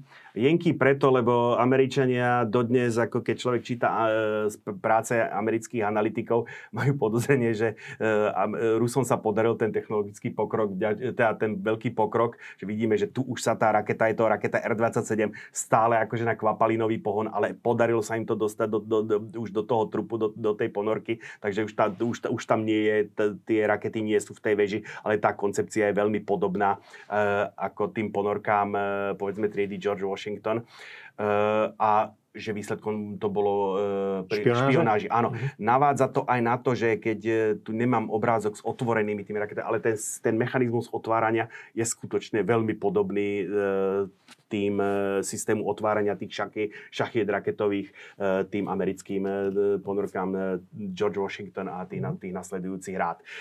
Nehody sa nevyhli ani tejto kategórii ponoriek. Tu vidíme, prosím, došlo k výbuchu jednej z tých rakiet umiestnených na tejto ponorke. Vidím, zajímavá vec, má sklone vertikálne umiestnené horizontálne riadiace plochy. To sú tie krídelka na veži. Áno, tie krídelka. Jedna je vpredu, buď bývajú na veži, alebo bývajú tu v prednej časti. Ďalšie sú vzadu, vertikálne sú kormidlo. Tuto ich vidíme vo vertikálnej polohe. A či ťa napadne, prečo to je tak? Netuším. Tá schopnosť umiestniť tie horizontálne kormidlá do vertikálnej polohy je preto kvôli prerážaniu ľadu. Aha. Aby sa dokázala táto ponorka vynoriť aj v arktickej. Tam ten ľad nemá konštantnú hrúbku a práve, by som povedal, tak Rusi to volajú poliňa. Oblasti, kde ten ľad je veľmi tenký, tak tam sa práve tá ponorka dokáže vynoriť aj v tom arktickom ľade a to je práve to umenie toho kapitána nájsť tú poliňu. A chceš sa rozprávať, alebo môžeme si povedať aspoň pár slov k tomu, ako ponorka manévruje pod hladinou, pretože ako keď si na hladinovom plavidle, tak v podstate manévruješ v 2D rozmere. Mm-hmm. Ale pod vodou v rámci ponorka manévruje v podstate v 3D. 3D, áno, doslova do písmena v 3D. Tie ponorky jednoducho sú odkázané na pasívny odposluch. Uh-huh. To tak po starom hydrofóni, keď to tak poviem, ale ako jednoducho je aktívny sonár, pasívny sonár. Takže na pasívny odposluch, kde počúva zvuky, ktoré vydávajú všetky plavidlá aj všetky živé tvory okolo. Treba povedať, že v vzduchu sa šíri zvuk rýchlosťou cirka 340 metrov za sekundu. Vo vode je to 1500 metrov za sekundu, približne. Mm-hmm. Neber ma teraz s presnosťou na plus minus 1 meter, čo je práve akože veľkým demaskujúcim prvkom. Ako vidíme tu skrutky, keby sme tu na tú sovietskú ponorku pozrali zhora, ona má dve skrutky vedľa seba, u amerických toto nevidíme. Je to práve výsledok, by som povedal, toho problematického vývoja tých pohonných sústav, kde jednoducho vždycky to chceli akože zdvojiť. Tak preto obetovali, by som povedal, tú technickú spoľahlivosť, nadradili tej hlučnosti. Dve skrutky rovná sa dvakrát väčší hluk. Tá skrutka vydáva hluk v dôsledku javu, ktorý sa volá kavitácia. Mm-hmm. Tá skrutka reže, by som povedal, odkrajuje z tej vody a tlačí tú vodu za seba. A zákon akcie, reakcie, zase loď, ktorá je spojená hriadelom s tou skrutkou, je tlačená dopredu. Na tej vonkajšej stene tej lopatky, vrtulovej lopatky, vzniká podtlak. Keď je ten podtlak dostatočne veľký, tak dochádza, by som povedal, tá voda sa začne ako keby variť. Z fyziky si možno pamätáš, jednoducho keď znížiš, papiňák funguje opačne. Zvýšiš tlak a jednoducho teplota varu stúpne, funguje to opačne. Znížiš tlak, teplota varu klesá. Dokonca až tak, že povedzme, keby zase sa porušila intaktnosť skafandra, tak kozmonautovi sa začnú variť telesné tekutiny. Takže, ešte takto, že viem, že tá... Dokončím myšlenku, prečo tá kavitácia. Ono vznikne, kvôli tomu potlaku, vznikne bublinka, fakticky lokálne sa voda vyparí, ale tá vrtula sa hýbe. Takže tá bublinka sa hýbe v opačnom smere, príde do oblasti vyššieho tlaku, ten tlak zase tú bublinku zlikviduje a je to spojené s akustickým rázom. Toto prezrádza, ničí to lopatku vrtuľky a to je ten hluk, ktorý prezrádza tomu nepriateľovi alebo komukoľvek, že pozor, tu je loď. Opravom, ak sa mýlim, ale zdá sa mi, že v 90. rokoch, ja som si to teraz všimol práve na francúzskych ponorkách, je už tá vrtula v takom válci. Volá sa to pumpjet a príde vektov. Dobre, ale teda ty si teraz troška odbehol, lebo ja som sa chcel spýtať, že ako je to s tým manévrovaním pod vodou, že tak je mi jasné, že ty tú ponorku nemôžeš otočiť ako keby o 180 stupňov, že nemôžeš ju otočiť hlavou hore, lebo teda príťažlivosť pôsobí na tú posádku. Že vraj ponorky projektu 705 Lira, sovietské ponorky to vraj dokázali. A potom čo sa, ako držali niekde? Neviem, že vraj. No, ale takto, manévrovanie. Tu si treba uvedomiť jednu vec. Ponorka, keď pláva, drží hladinu, tak hovorím, zistuje okolo seba pasívnym sonárom, odposluchom, alebo aktívnym. To znamená, vysiela pingy. Akurát, to je veľmi presné, alebo dnešnou technikou relatívne presné, akurát tá ponorka tým zároveň prezrádza, tými impulzmi prezrádza svoju polohu. Toto mu zároveň umožňuje, povedzme, merať vzdialenosť, ak pláva cez nejaké členité morské dno a kopíruje, tak to tomu umožňuje zároveň mapovať akože ten terén pred sebou a nevraziť do niečoho. Ale hovorím, prezrádza to zároveň jeho pozíciu. Ponorka, keď pláva pod hladinou, pláva na tzv. Negatívny vztlak. To znamená, vo chvíli, keby tá ponorka zastala, tak klesne ku dnu. To, čo ju udržiava v tej hladine, sú naopak kormidlá, ktoré sú nastavené smerom, aby tá ponorka stúpala. Vyvážujúc statický negatívny stlak a pozitívny dynamický stlak, tá ponorka ide rovno. Čiže ona nemanévruje takto, hej? Ale Aj keď klesá vždy v rovnakej rovine? Nemusí byť. On môže kľudne akože... Ja mám ruskú školu, takže keď toto je different, toto je kren a toto je riskanie. Ako ona sa skutočne pohybuje v tých, toto sú tri parametre, ktoré určujú, by som povedal, polohu a manévrovanie tej lode. Preto ako keď... Či je to ako lietadlo, laicky povedané? Trošičku áno, samozrejme. Povedzme, že je to ako dopravné lietadlo, ktoré tiež nemôže robiť nejaké obrovské manévre, ale je to dokonca, on keď sedí ten operátor tých kormidiel, sedia dvaja, jeden má horizontálne, jeden vertikálne na starosti, tak má pred sebou, akože, lebo on nevidí, akože, takže má pred sebou obrazovku a tam mu ide ako keby, nechcem povedať počítačová hra, ale ako keby išiel po ceste. Akože, a tomu umožňuje, ako to je taká vizuálna pomôcka pre neho, kde ako keby mu tam išli míľniky alebo pätníky, ktoré mu hovoria, ako ide rýchlosťou, samozrejme on tam má aj budíky a zároveň mu hovorí, či drží alebo nedrží tú hladinu a on potom sleduje akože tú trajektóriu, ktorú má určenú alebo ktorú po ňom chce navigačný dôstojník. Aký je tam ponor pri týchto ponorkách? No, lebo vieme, že šelfové more je koľko? 100 metrová hĺbka, približne 120 metrov. A vieme, že platí zhruba tisícky, že oceánske priekopy majú tisícky metrov. 11 000 metrov. To je Mariánska. A tieto ponorky, takže takto by som to povedal. Treba rozlišovať bežnú hĺbku ponoru a potom treba rozlišovať teda maximálnu hĺbku ponoru a potom tzv. Tú medznú hĺbku ponoru. To znamená, kde už akože je tá... Ak sa klesne ešte o kus nižšie, dojde k deštrukcii trupu.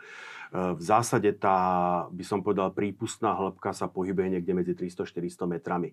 Hovorím preto, lebo aj údaje, ktoré sú publikované, treba brať s veľkými rezervami. Práve to je akože predmetom, by som povedal, pri ponorkách zásadného tajomstva, ako hlboko sa tá ponorka dokáže potopiť. Následne potom, jak som povedal, 300-400 metrov, následne potom tá medzná hĺbka sa môže pohybovať niekde v 600-700 metroch.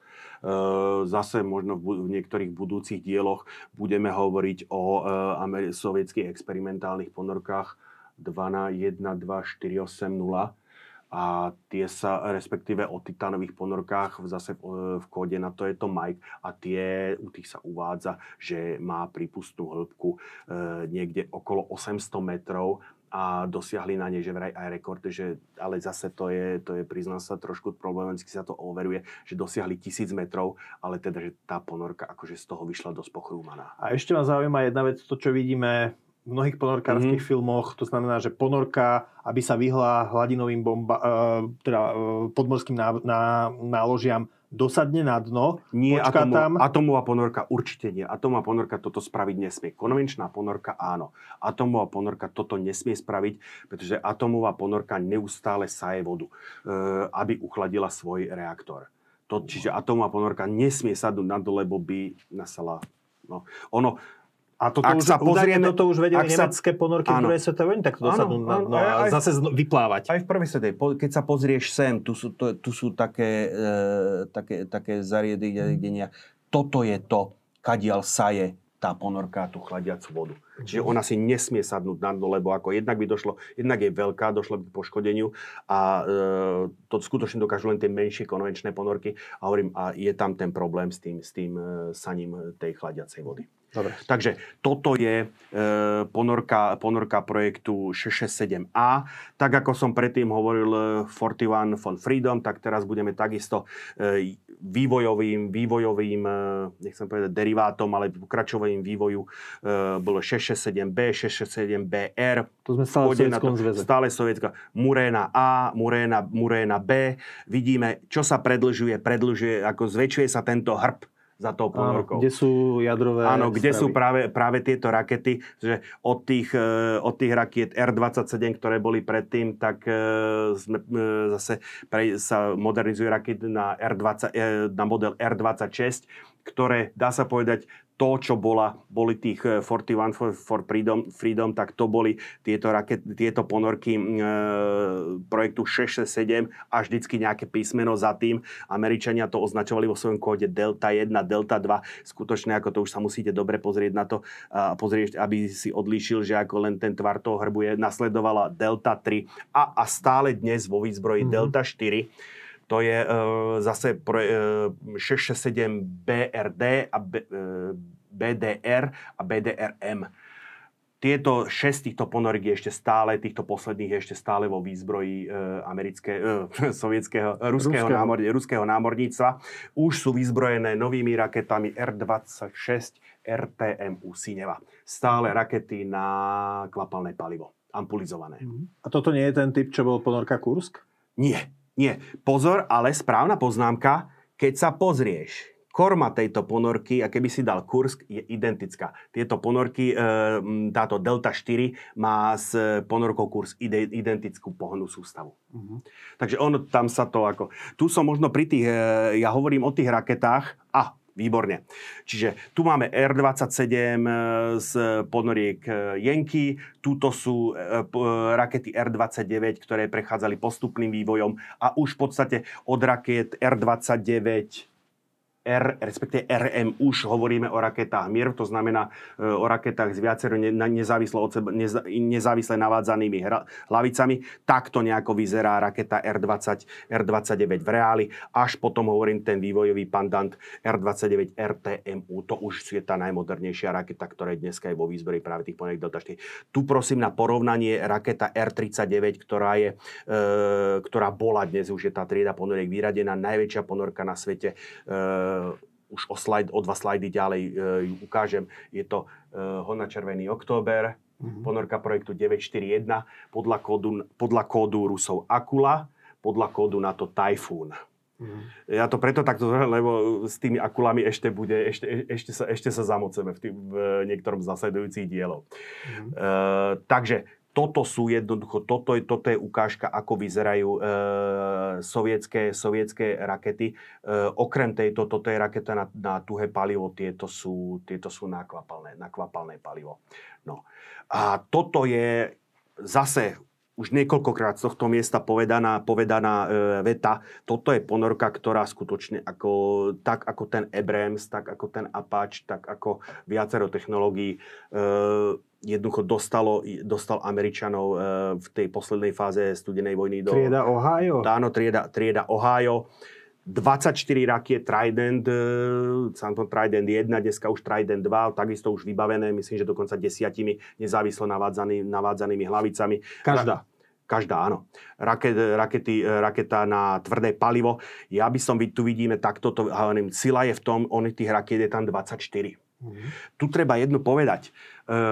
Tá ponorka práve kvôli tej kavitácii, a je jedno, či ruská, sovietská alebo americká, ide vo chvíli, ako náhle sa ponorí, ide 2,5 uzla, necelých 5 km za hodinu.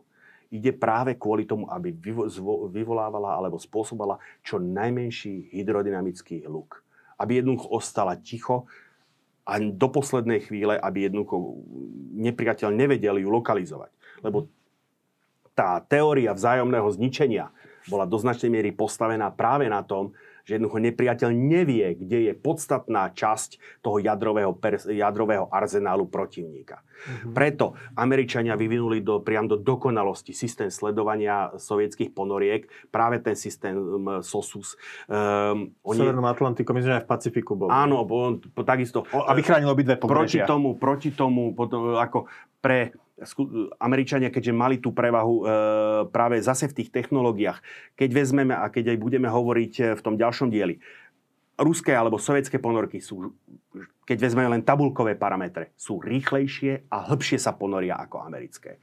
Ale americká ponorka je lepšie prístrojovaná a je tichšia. To umožní americké ponorky sú stavané, oni aj prezývajú, že to je multipurpose, viacúčelová, to je zároveň špionážna loď. Ona je skutočne, ona si síce nevie akože sadnúť na dno, ale ona vie tou minimálnou rýchlosťou sa plúžiť v blízkosti teritoriálnych vôd, odpočúvať komunikáciu, sledovať najväčšie vyznamenanie, alebo za čo sa udelovali pochvaly a za čo sa povyšovalo v americkom námorníctve. Už som to spomínal na inom mieste. To je práve nasnímanie plných akustických signatúr nepriateľskej ponorky ruskej. To znamená, Američan k sovietskej plávajúcej ponorke sa zozadu priplichtil a jednoducho ju takto obišiel dokola a zo všetkých strán nasnímali signatúru, aniž by o tom ten ruský kapitán vedel. Teraz mám práve v súvislosti s tým, jak som ukazoval ten obrázok tej ponorky, ktorej vybuchla raketa v sile. Vrátim sa. Tu.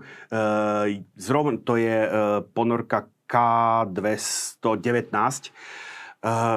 Velil je veľmi skúsený kapitán Britanov.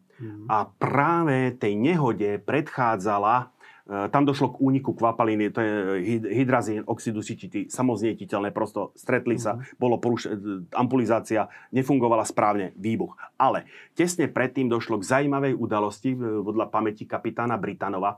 Jemu sa podarilo vymanévrovať Američana. On vedel alebo tušil, že sa za ním plúži americká ponorka, že to bola ponorka triedy Sturgeon, a jednoducho jemu sa podarilo nenápadne sklesať po termoklímu. Jak sa morská voda prúdi, tak občas sa stáva, že jednoducho prúdy vody, ktoré majú rozdielnú teplotu, sa nepremiešajú, ale klzajú po sebe. A tam práve tá línia dotyku sa volá termoklíma. Ten ponorkár na to príde podľa toho, že podľa snímača vonkajšej teploty vidí, že prešiel cez termoklímu, dojde k skokovej zmene teploty a vie v danom momente, že je oddelený ako keby zvukovou bariérou od svojho prenasledovateľa, lebo ten hluk, ktorý on vydáva, sa odráža naspäť. Ako prosto tej americkej ponorke ten Británov na chvíľu zmizol. A to stačilo, že on jednoducho spomalil, Američan akože hľadal a jednoducho Británov sa dostal za neho. A bol schopný prečítať americkú signatúru? Toto nie je prieskumná, to je strategická ponorka s raketami. Takže nebola jeho úloha načítať signatúru, jednoducho jeho úloha bola uniknúť prenasledovateľovi. Čož sa mu úprimne povedané nepodarilo sa mu to moc dlho. Ten Američan pomerne rýchlo zistil, že pokiaľ viem, ale už nikdy na mori nevelil ten americký kapitán po tomto fopá alebo fiasku. Takže ten Američan sa potom odpútal a v zápätí pár hodín na to, ako došlo k tejto nehode. Inak tá ponorka bola nakoniec stratená, nepodarilo sa ju udržať na hladine. A ešte sa spýtam, že keď... Inak sú fámy o tom, že tú ponorku nakoniec dorazili Američania. Tá ponorka stratila schopnosť, kvôli tomu požiaru stratila schopnosť vlastného chodu, keď museli odstaviť reaktor kvôli bezpečnosti, tak tú ponorku sa pokúšali vliecť, prišla tam záchranná loď, je podozrenie a dodnes to teda Rusi tvrdia, Američania to samozrejme popierajú, že inej ponorke sa podarilo preťať to vlečné lano. A kvôli rozbúrenému moru jednoducho tá ponorka sa potom na hladine neudržala. Tam ešte sú také, že skoro pri tom zahynul aj samotný Britanov, pretože jednoducho nechcel opustiť loď. Vo chvíli, ako náhle by tá ponorka ostala otrhnutá, nepripojená k vlečnému lanu a bez posádky, je považovaná za vrak a Američania by ju mohli jednoducho skúsiť obsadiť. Kým je tam jeden človek posádky, tak tá loď má pána, by som to takto povedal.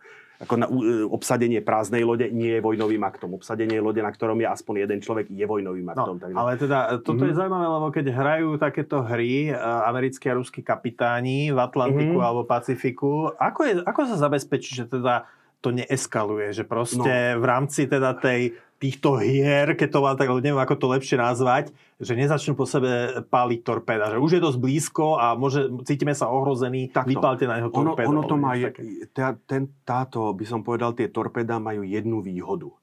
To torpédo sa nedá vystreliť, by som povedal, nečaká. To má sekvenciu. To není tasenie koltu. To znamená, vo chvíli tam on musí zatopiť torpédomety, on musí otvoriť tie torpédomety, to všetko vydáva zvuk. Ak si pamätá ten film Hon na červený október, samozrejme, je to tam trošičku, akože ono to zase není také, že by čítal v tom jak knihe, ale jednoducho tie akustické signatúry, práve to je to načítanie, on má knižnicu, takže dneska už tie počítače mu okamžite vedia povedať, čo, v akom režime pláva tá druhá ponorka, respektíve čo práve robí. Takže plus k tomu, keď pridáme jednoducho, že tuto, síce ono sa to odohráva pri relatívne malých rýchlostiach všetko, akože tie hmoty sú akože pomerne veľké. Alebo to, že do seba nenarazia napríklad. Aj. No to sa stáva a neraz.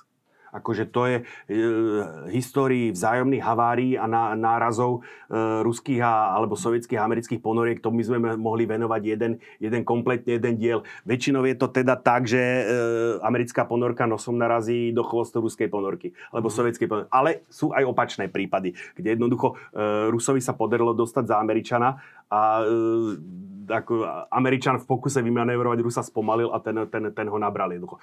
Tu je práve, a tu zase vstupuje do toho ten parameter bezpečnosti, tá zásoba vztlaku, že viackrát bolo konštatované, že keby to bolo opačne, to znamená, keby ruská ponorka vrazila do chvostu americkej ponorky, kde je to najslabšie miesto, tu je akože hriadel prechádza samotným tlakom ponorky, tak ono by možno pre tú americkú ponorku to bolo fatálne, že tie ruské ponorky vďaka tej robustnej konštrukcii, vďaka tej dvojtrupovej konštrukcii, vďaka tej väčšej zásobe vztlaku dokázali prežiť. A ešte k tomu väčšina ruských ponoriek má dve vrtule, to je ďalšia vec, čo je síce demaskujúcim z hľadiska ale z hľadiska zase bezpečnosti lode je to plus, bezpečnostný prvok, tak tie ruské lode prežili poškodenia, ktoré by tie americké nemuseli prežiť. Sme vlastne v 80. rokoch, pomaly končí vojna. Ja si pamätám ešte dve také čísla, sú to približné čísla, ako môžeš ma opraviť, ale ja si pamätám, že ku koncu studenej vojny Rusi mali asi 55 ponoriek, ktoré niesli balistické zbranie, a Američania mali zhruba 36, väčšinu teda asi... Nehovorím, udržiavali to na tom počte 41, čiže o niečo viacej. Potom možno o niečo menej, lebo tieto Ohája niesli 24 Tridentov, takže to im umožnilo znižiť. Ide mi o to, že teda sovietské to ponorkové lodstvo bolo väčšie ako americké. Kvantitatívne áno, ale jednak Rusi zaostávali v počte nezávisle navádzaných hlavíc a tie sovietské ponorky niesli o hodne menej rakiet. Tu akože štandardné číslo je 16, hovorím to Ohio, ich nesie 24. A plus k tomu Mirm. Ja by som možno takú zaujímavosť upozornil na tento obrázok. To je prosím pekne moja obľúbená ponorka Florida, sa práve ponára. Toto tu je len zaujímavé prechodová komora pre sílov, pre americké špeciálne jednotky, ktoré ale teraz to nie je zaujímavé. Tu je zaujímavý ten moment toho ponoru. Vidíme dva prúdy vzduchu, ktoré vytláčajú z tej nádrže, z prednej nádrže a zo zadnej nádrže. Tam je ten preliv toho trupu. A možno by bolo zaujímavé, ako keď priblížim divákom aj tebe, že ako sa odohráva tá sekvencia toho ponorenia, lebo to je pomerne zložitý proces. No povedz. Hej. Tam, ako keď vidíme ten film, ono niekedy je to taká komédia. V skutočnosti ten kapitán musí hovoriť presné formulácie. Ten rozkaz musí byť jednoznačne formulovaný. Žiadne aj keď Američania majú v tomto smere trošičku väčšiu voľnosť ako tí Rusi. Príkazu na ponorenie ponorky na americkom plavidle prechádza príkaz rig for dive, pripraviť na potopenie. V tom momente v podstate preberá kapitán, ako vydá pokyn a v zásade už len sústreďuje sa na sledovanie situácie, respektíve sleduje ako celkovú situáciu. Velenie preberá veliaci dôstojník a následne pod ním je riadiaci dôstojník potápania. Veliaci dôstojník v zápäti velí clear the bridge, všetci dovnútra lode, uvoľnite mostík. Čiže nikto nemôže byť ako keby zvonka na ponorke. Nie, áno, presne tak. No, prvý dôstojník v americkej terminológii executive officer v tom momente, áno, XO, už je v podstate práve tu v tom priestore velenia lode, kde jednoducho paralelne s tým beží a jednoducho jednotlivé tie odseky mu reportujú o tom, či sú pripravení k potopeniu. A tu by som prerušil možno rozprávanie a pozreli by sme sa, ako to robia Rusi. Uh-huh. Ten ruský kapitán je trošku výrečnejší. Ten pred potopením vydáva príkaz pamästám stajať k pogruženiu, to znamená všetci na miesta, pripraviť sa k potopeniu. Americký kapitán má voľnosť, či zostane na mostíku alebo nie. On v podstate zvykom Ruskej armády je, že ten kapitán zostáva do poslednej chvíle na tom mostíku.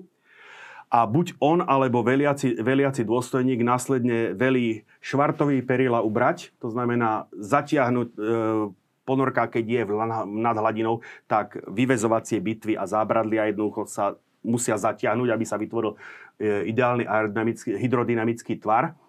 A nasleduje pokyn vsie vniz, to znamená všetci do ponorky.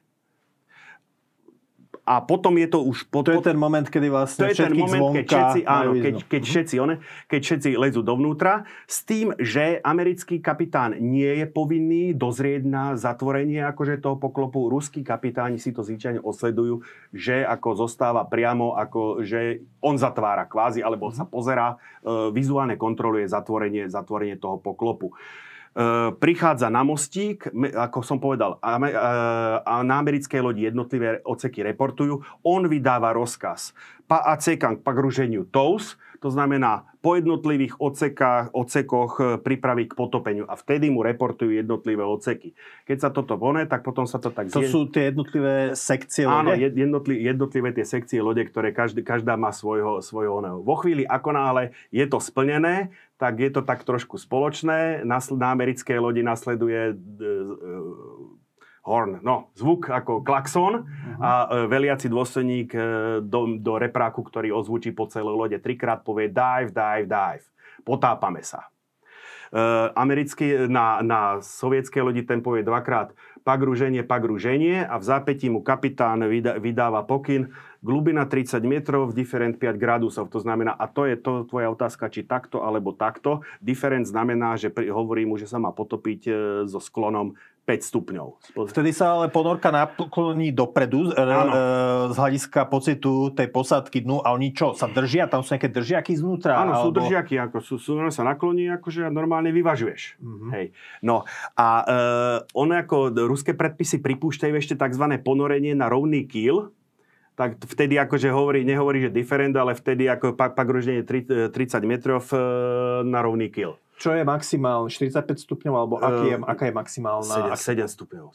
Aha, čiže to je relatívne iba slabé. Áno, vidíš, ako nejde. Možno keby si mal ako ten kapitán niekde kávu vedľa seba, tak hladina sa ti teda pohne, ale samotný pohár nehrozí, že by padol na zem. No nie, lebo tam máš zarážku, kam si ho položíš. No jasné, dobre. No, takže toto majú akože ten americký kapitán do toho v zásade, pokiaľ nemení svoj prvý rozkaz, ten Rig for Dive, spúšťa jednoducho celú tú sekvenciu, to už potom riadi, ako som povedal, ten veliaci dôstojník, ktorý akože velí, ja neviem, 65 feet, 65 metrov hĺbka a teraz môže zaveliť, akože a tam je nepredpisuje príkaz, že zvyčajne oni, ako je to taká tradícia, že zaveli, že take her down, akože ber ju dole. Mhm. To znamená, že sa ponorujú a teraz ide tá sekvencia. Prvé sa spúšťa, otvárajú zadné komory. Uh-huh. Prečo zadné komory? Kvôli vrtuli? Presne. Keby prvú otvoril prednú komoru, ktorá vidí, že sa naplňa ďaleko intenzívnejšie, mohlo by sa stať, že tá vrtula sa ocitne nad vodou. Uh-huh. Ako to je nežiaducí jav. Takže prvé sa otvárajú zadné komory, pár sekúnd po nej sa otvárajú predné, loď sa vytrimuje ju na ten... po rusky different, ktorý je určený, alebo ho drží horizontálne a vo chvíli, ako náhle sa zavrie voda nad ponorkou, v tej chvíli sa pumpy prestávajú, teda v tej chvíli sa prestáva zaplňať nádrže a veliaci dôstojník potopenia aj v ruskej a americkej ponorke to majú spoločné, jednoducho vyváži tú ponorku. Až do momentu, kým jednoducho dosiahnu tú predpísanú hĺbku, Tam potom ten dôstojník, ktorý riadi potopenie, velí svojmu nadriadenému v ruskej ponorke kapitánovi, v americkej ponorke veliacemu dôstojníkovi. Final trim 65, request speed. Pretože na rozdiel od ruského kapitána, americký kapitán nediktuje rýchlosť, nemení rýchlosť až do momentu, kým je ponorka v zadanej hĺbke. Tam on práve kvôli tomu tichému chodu vyslovene si žiada zmenu rýchlosti. A v tej chvíli, ako v podstate nastane to final trim, to znamená ponorka je vyvážená, ako som povedal, na negatívny stlak a práve on preto žiada rýchlosť, aby vedel, aký má dať pokyn tým horizontálnym kormidlám. Ešte ma zaujíma jedna vec. Ty si spomenul, že keď sa teda tá ponorka zakráda, tak jej podmorská rýchlosť je zhruba 2,5 uzla. Ak sa nemýlim, tak 4 km za hodinu. 4 km a teraz maximálna podmorská rýchlosť týchto už moderných ponoriek ako Ohio alebo ruský Typhoon, ktorému prídeme za chvíľku, tak to, tam je koľko? 20, cez to, tieto balistické ponorky s balistickými raketami sú pomalšie ako tie stíhacie, ale tie pohonné jednotky zmedické, tieto dajú dačo cez 20 uzlov, okolo 20 uzlov. A keď sú na hladine, tak môžu plávať ako rýchlo? To je pomalšie, práve vidíš kvôli tomuto. Tieto víry, toto veľmi spomaluje. Okrem toho tá vrtula pracuje v... jak by som to nazval, v vzduchovodnej zmesi, tak aby ju práve tie bublinky nepoškodzovali, tak je tam tá rýchlosť limitovaná, zvyčajne nie viac ako 12-15 uzlov. Čiže ty vlastne hovoríš, že tá ponorka je rýchlejšia pod hladinou ako na hladine. Tieto ponorky, ktoré sú tvarované akože ten vzor Albacore, tak ako kvapka, sú pod vodou rýchlejšie ako na vode, ako na hladine. A ešte sa ťa spýtam z hľadiska režimu, lebo začali sme tým, že všetci z paluby musia ísť dole. Áno. Tak prvá vec je, že úplne laická otázka, hej. Prvá vec je, že samozrejme na rozdiel od lode, ktorá má zábradlie, aby si nepadol do vody, tak ponorka to nemá. Má, veď som pred chvíľou... teraz ju nevidíš, lebo je zatiahnuté. Ale ako dá sa vytiahnuť. Áno, tam sú tyčky, ktoré vytiahne, ako je zapustené lano. Preto ten ruský kapitán, akože ten americký kapitán to vybaví povelom Clear the Bridge. Aha. Ale ruský kapitán je dôslednejší. Hovorí, švartovi i perila ubrať, teda zatiahnuť bitvy a zábradlie. Aha, no a teraz tá otázka je, že z hľadiska režimu posádky na palube... Dokonca aj tu, keby si to mal zväčšené, tak tuto je zábradlie okolo toho. Takisto zaťahujúce, aby nepadol niekto z oného cez palubu. A oni majú popruhy normálne. Áno, no z hľadiska režimu na palube, to sú čo, trojšichtová rotácia, štvoršichtová... Vieš čo, takto v zásade platí, myslím, že točia sa 4 smeny. Čiže po 6 hodín? Áno, aby vždycky jedna mala ako 8, ale akože vždycky, aby dochádzalo k posunu, aby ten človek nebol zamknutý do svojho 8-hodinového kvôli biorytmu. No. Preto sú 3 smeny, ale takto, 3 úseky, ale 4 smeny. Ako často sa v mierových časoch tá ponorka vynorí a aký má reálne priestor, akú má reálne možnosti dostať sa ten člen posádky na palubu a vidieť slnko, cítiť vietor v situácii, kedy neplníš nejakú bojovú alebo špionážnú úlohu, alebo nie si na cvičení. Prakticky tie cykly tam trvajú cirka 90 dní a tých 90 dní fakticky slnko nevidíš. Fú. Čiže kedy jedine, že sa dostaneš na palubu? Ak plníš, keď sa vrátiš do prístavu. A toto bolo kedy fotené? Lebo tu vidíme námorníkov, viacerých námorníkov. No to je zrejme, tá ponorka buď vypláva akurát zo základní, to je New England, ako na východnom pobreží. Tento záber je konkrétne pri talianskom pobreží. Ponorka Florida vykonala zdvorilostnú návštevu na základni talianskeho námorníctva. Takže to je... Ale to bola zdvorilostná návšteva. Ja sa inak čudujem, že... Pozor, Tomáš, tam sa nedostane hocikto. Tam sa skutočne robia tvrdé psychotesty, lebo ty musíš ako jednak, nesmieš ako byť klaustrofobik, to je vylúčená vec, musíš ako skutočne zvládnuť to v tom bez toho kontaktu s vonkajším svetom. A hlavne aj z hľadiska, akože by som povedal, takých letorí, ako povahy človeka, jednoducho ty si zavretý s tými istými ľuďmi, ako tam dokonca dneska sa už od toho odstupuje, ale ešte stále... A chodíte na to jedno vecko. Jedno vecko, keby jedno vecko vy spíte, vy kľudne môžete spať na jednej posteli, tam ako dneska už sú tie ponorky, akože sa snaží sa vyhovieť tomu komfortu tých ľudí, ale ako ešte donedávna sa praktikoval prístup takzvaného teplého lôžka. To znamená, ty prídeš na posteľ, ktorá je teplá, pretože ten, ktorý na nej ešte pred 10 minútami spal, nastúpil do služby, tebe skončila služba, lahýnaš sa na jeho posteľ. A ty hovoríš, že čo sú, že tam nemôže slúžiť, že tam nevyberú každého, ale čo ja chcem povedať, že ja sa čudujem, že niekto na ponorkách vôbec chce slúžiť pri tých stiesnených pomeroch. Vieš čo, ako... Ja by som to považoval za zaujímavú výzvu. A ešte keď poznáš históriu, o tom sa budeme rozprávať teda v nasledujúcej relácii pri stíhacích ponorkách, ešte keď poznáš ten pomer, že 3/4 nemeckého ponorkového mužstva prišlo o život. Čiže to je vlastne, to je rakva, to je plávajúca rakva. No, z pohľadu druhej svetovej vojny, akože... No, ale aj ty si spomenul ako tie americké a ruské nehody. Keď sa... Kursk, teda... Čiže máš... Scorpion, americký trasher. Bavili sme sa tu o K-129. Kursk, neviem, čo som spomínal. To sú skutočné ponorky, kde zahynuli všetci do jedného. No. Takže... A teda to je to, že pracuješ vo veľmi stiesnených podmienkách, nevidíš slnko, vzduch... to nemáš zase podmienky, ktoré nemáš u žiadnych iných druhov zbraní a ešte teda proste oddelený od rodiny na 3 mesiace.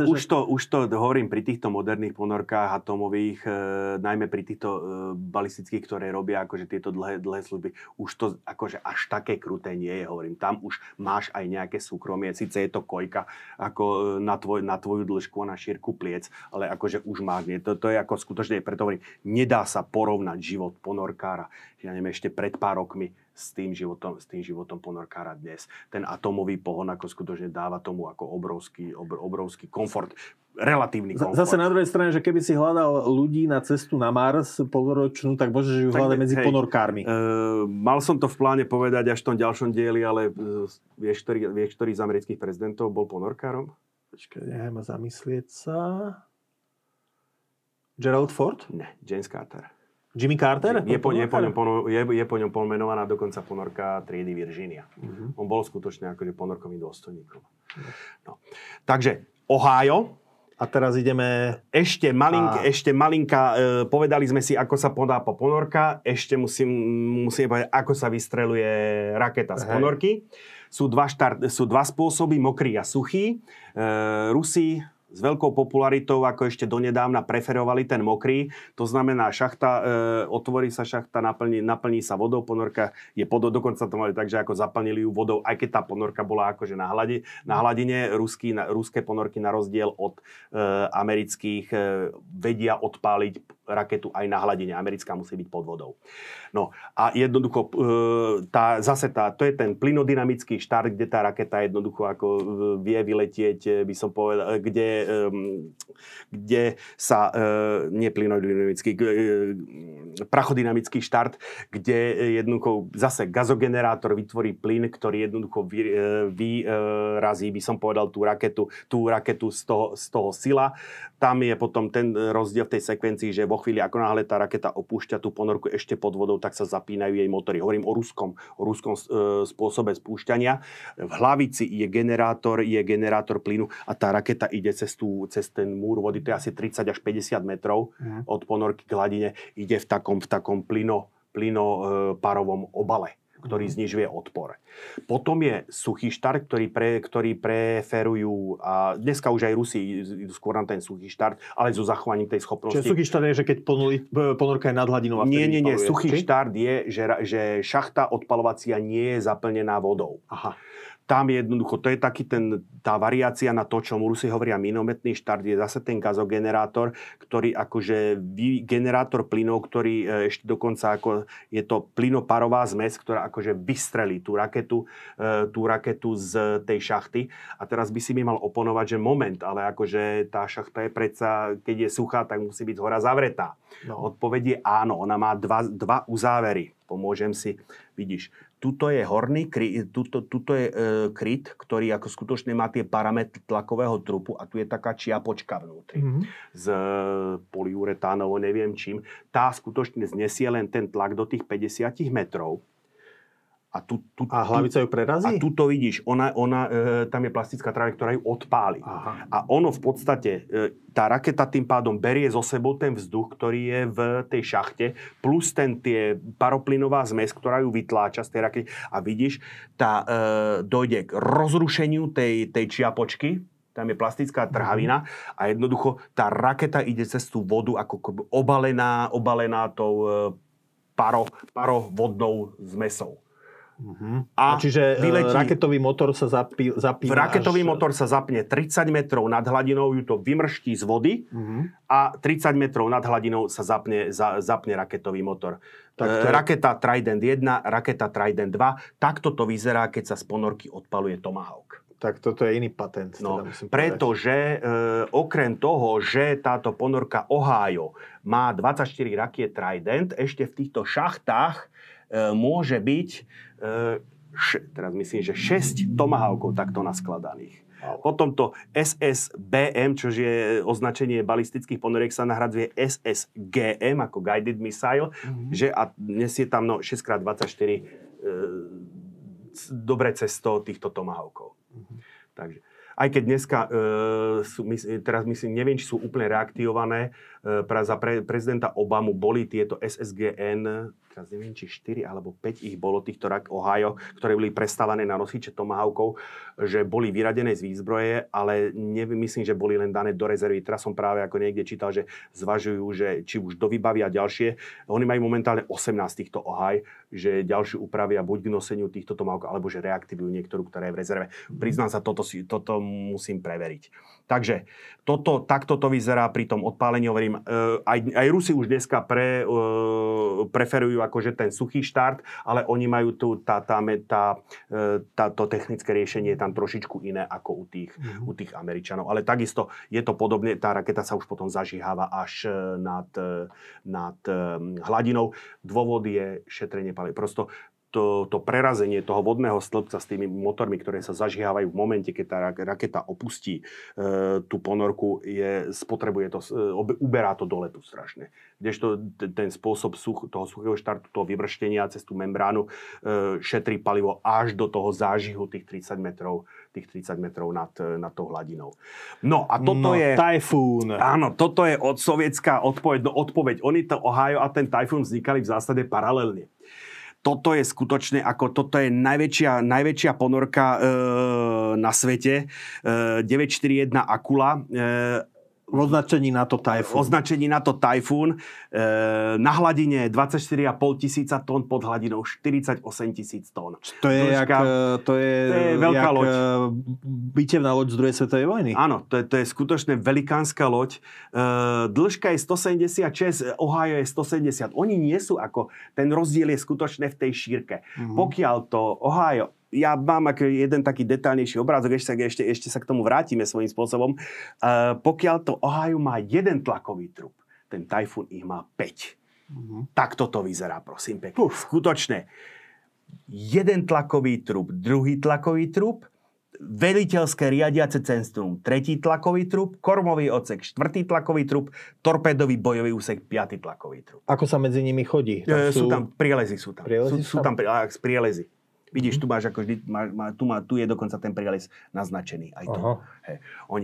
Medzi tými dvomi tlakovými trupmi je 20 rakiet R-39, čo je raketa na tuhé palivo, ale úprimne povedané, není to veľmi, neudržala sa pomerne dlho vo výzbroji. Dokonca aj z týchto, teraz neviem, bolo ich 6 alebo 7 postavených, ostala možno, že ešte jedna je, ale nie je priamo vo výzbroji, je len v rezerve ponorka Severstal. Mám pocit, že viac menej len kvôli experimentálne. Počkaj, ty hovoríš, že z podoriek triedy Akula len jedna zostala vo výzbroji? Aj to možno. Vo výzbroji nie, existuje. Z výzbroje je vyradená, to viem určite. A to prečo? Je to jednoučelová. Táto loď má problémy plávať južnejšie ako 60 stupňov severnej šírky. Nevie to uchladiť. A pozri si, prosím, vidíš... Počkaj, ale ty hovoríš, že vlastne toto bola slávna zbraň konca studenej vojny. A ty hovoríš, že vlastne... Bola slepá ulička vývoja. Svojím spôsobom, áno. Porovnaj si to Ohio, tie nádherné, čisté hydrodynamické línie a porovnaj si ten Typhoon. Je to hebedo. To, že je to hebedo, to by nebol až taký, ale jednoducho je to členina, je to aerodynamické, je to nie, to robí, tá ponorka je hlučná. Jednoducho, akože, a Gord, keď vezmeš k tomu, že, a to je zase, by som povedal, a zase ideme do tých rôznych taktík a stratégií nasadenia, americký kapitán mal pridelený štvorec, v ktorom sa, alebo oblasť, v ktorom sa mal vyskytovať a mal prikázané, kedy má počúvať. Ale v zásade 3 mesiace sa nemusel ozvať. Ruský kapitán takúto slobodu nikdy nemal. Musel sa vždycky v nejakých časových intervaloch, nie je to zase tak, no, populárnej literatúre, že každý deň, to nie je pravda, ale mal nejaké, kedy sa jednoducho musel prihlásiť. Samozrejme, vo chvíli, ako náhle sa prihlásil, prezradil svoju polohu. Takže o to ľahšie to potom mali Američania, ak im aj niekto zmizol, tak ako týmto sa prezradil. Lebo oni si navzájom sledujú, kde je v každej chvíli každá ponorka. Že? Áno, aj ten Američan mal presne predpísaný, kde sa má nachádzať, lebo ako vo chvíli, ako náhle, keby bol niekde inde, tak by mohol byť považovaný za nepriateľskú ponorku, akože, alebo by sa mohol zraziť s inou ponorkou. A ďalšia vec je, že tieto ponorky balistické majú okolo seba vždycky VR ponoriek týchto útočných alebo viacúčelových, ktoré jednoducho chránia. Aj preto, keďže pod vodou jaksi akože nie je vidno a používanie aktívnych sonárov a podobne je demaskujúce, tak aj preto je taký dôraz, aby sa ten ponorkár držal v tom perimetri, ktorý má prikázaný, aby sa náhodou s tou svojou ochranou nezrazil. Tak toto je... Takže no, ono je to... Kedy začali byť vyraďované? Hneď po páde Sovietskeho zväzu? Alebo... Američania priebežne, v podstate samozrejme Sovieti, akože... No, tieto ponorky Typhoon. Tieto Typhoony, vieš čo, bezprostredne po páde Sovietskeho zväzu, to je strašné. Na prevádzku je to drahé. Je to vyslovene zbraň, by som povedal, on to prezýva, že to je zbraň súdneho dňa. Vieš, to je, a ešte jednu vec musím, ja som to tu už spomínal, ruská stratégia tzv. Bastionov, alebo sovietská stratégia. Sovieti totiž to vedeli, že tí Američania na nich, nechcem povedať, polujú, ale jednoducho tá ruská ponorka alebo sovietská ponorka, ktorá z princípu bola hlučnejšia. Hovorí sa, že na konci studenej vojny sa už tie najmä tie pokročilé ponorky. No a teraz ako poviem zase Akula, ale to je Akula v kodovom označení NATO, u Rusov je to Ščuka. Už sa ich ticho, to je stíhacia ponorka. Už sa ich ticho, už to nebol taký priepastný rozdiel, povedzme medzi konvenčnými ponorkami si takú veľmi dobré renome vyslúžila ponorka 877 triedy kilo. Ale stále tam nejaký ten rozdiel ako bol aj v tej hlučnosti a najmä v tých... A tá hlučnosť možno aj nebola taká kritická, alebo ten rozdiel, ale v tom sledovacom zariadení, v tej schopnosti detekovať. Akože v tomto Američania akože si dodnes udržiavajú, by som povedal, veľmi, veľmi, veľmi slušný náskok. A tieto ponorky ako vo chvíli, ako náhle bolo po studenej vojne, tak jednoducho boli pre ten ruský štát, ktorý bol skutočne akože na bankrot, tak jednoducho boli neudržateľné. Tak tie ponorky jedna za druhou boli povyraďované. Hovorím, možno existuje ešte Severstal, ale hovorím, nie je zaradená vo výzbroji. Keď ide o hlučnosť, tak teraz slávny húsenkový pohon z filmu Hon na bosorky podľa románu Tom Clancy. Clancy, áno. Kde, ja si pamätám, keď ten román vyšiel, tak sa pýtali americkí všetky tí dôstojníci, že kto vydal povolenie na zverejnenie všetkých týchto faktov. A ten Tom Clancy, on si to ako našiel z knižníc, že ako to vlastne funguje. Otec techno-thrilleru. Áno. A teraz tá otázka je, že tak húsenkový pohon je to len taký, že plot device, že je to len teda výmysel, alebo niečo také je možné, existuje to? Takto. Ja, pripúšťa to fyzika. Priznám sa, ja som zrovna vtedy študoval v Sovietskom zväze, ako zrovna som bol v Leningrade, takže sám som požiadal o konzultáciu, akože na túto, a nie len som bol sám, ako bolo nás viacej, takže s prednášajúcim sme to rozobrali fyzikálne, to možné je. Ako on nám vysá a tak ďalej. Dokonca sme na to konto som sa prihlásil na seminár o vlnovej dynamike, natoľko ma to zaujalo. Ale problém je energetická náročnosť. Akože neutiahne to ani jadrový reaktor? To by musela za sebou ťahať akože tá ponorka jadrovú ešte veľkú jadrovú elektráreň s 1000 megawattovým reaktorom. Mimochodom, na ponorkách s jadrovým pohonom je jeden reaktor, alebo je ich viac? Zvyčajne sú dva. Lebo napríklad v jadrových elektrárnach je viac jadrových elektrárn. Môže byť aj jeden, ale to je, lebo bloková stavba, blokový prístup k konštrukcii je výhodný, lebo môže zdieľať niektoré zariadenia a tie bloky si môžu vzájomne jednoducho pomôcť. V prípade, že jeden v údržbe, tak druhý ho môže lebo zásobovať elektrickou energiou, pretože ona jednoducho, tá elektráreň, či pracuje, či nepracuje jadrová, ona potrebuje vždycky nejakú elektriu. Tuto je to práve z toho dôvodu, aby tá jadrová ponorka nezostala bez pohonu, tak ako má jednoducho dva menšie reaktory. Ale na rozdiel od tých reaktorov, ktoré máme my, akože v elektrárne, toto sú reaktory, ktoré sa fakt naplnia na celý život. Tam je to u nás je do 5% obohatenie uránu 235. Tieto ponorkové reaktory sú kompaktnejšie a majú vyššie obohatenie. Tam myslím, že do 20%. No, ale takže to je Husenkový pohon z honu na ponorku, ale teda tá druhá vec... Fyzikálne možné, technicky zatiaľ nerealizované. Kvôli energetické náročnosti. Takto by som to povedal. Ale teda druhá vec je, a ty si spomenul, že Američania mali napokon náskok v tom sonare. Áno, a v jeho, by som povedal, že to ako počítač umožnil detekovať rôzne zvuky. To je ten problém. Rusi, jednu vec by som povedal a necelkom som tomu rozumel. Rusi majú torpédomety tu. Vidíš, celá polovica, horná časť provy. Torpédomet to je hluk, pretože manipuluješ s torpédom, zatváraš, otváraš a tak ďalej. Tu pod tým je tá anténa sonaru. Američania má torpédomety posunuté až tu dozadu. Strieľa takto do vejára. Strieľa navádza tie torpéda, ktoré si nájdu jednoducho ten cieľ potom sami.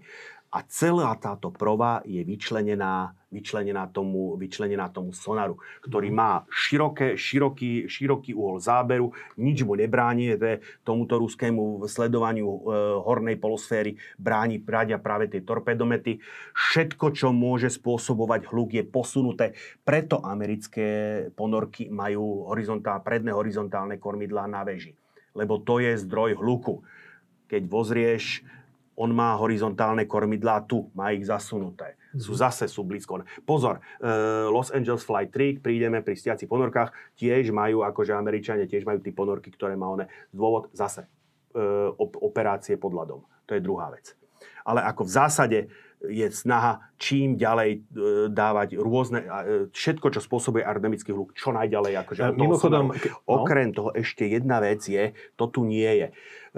Pripája sa túto, keby to bol lepšie zobrazené, on má tu taký portík, tam sa pripája vlečený sonar. On niekoľko desiatok metrov za seba. Aby vrtula nezahlučňovala teda výhľad. Hlavne, okrem iného, aby sa tie čidlá dostali čo najďalej od vlastného hluku a čo najďalej od vlastného magnetického pola. A toto majú aj torpedoborce inak. Áno, napríklad francúzske. Áno, presne tak, hej, no. Takže, dobre, Typhoon, hovorím, dneska už bohužiaľ je síce akože technicky, akože je to skutočne akože ozruta, je to veľmi zaujímavé. Jednoznačne najväčšia ponorka na svete dnes už, hovorím, možno ešte sever stále existuje, ale nie je zaradená do výzbroj. Rusi pokračovali vo vývoji, pretože tie delty s tým hrbom, oni už na konci tej studenej vojny, ako to bol tedy ten hlavný ťažný kôň, Delta 3, Delta 4, Delta 3 už sú vyradené, 4, myslím, že 6 ich majú v tejto chvíli ešte, Briansk a spol, tak dovyvinuli fakticky ten vývoj sa ťahal úprimne povedané od konca 80.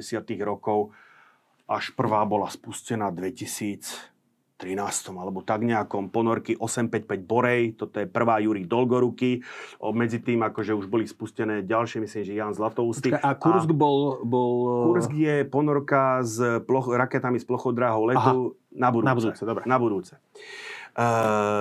Toto a priznám sa, moja vedomosti o hydrodynamike mi trošku akože bránia pochopiť, čo tým autor chcel povedať túto negatívne skloneným mostíkom.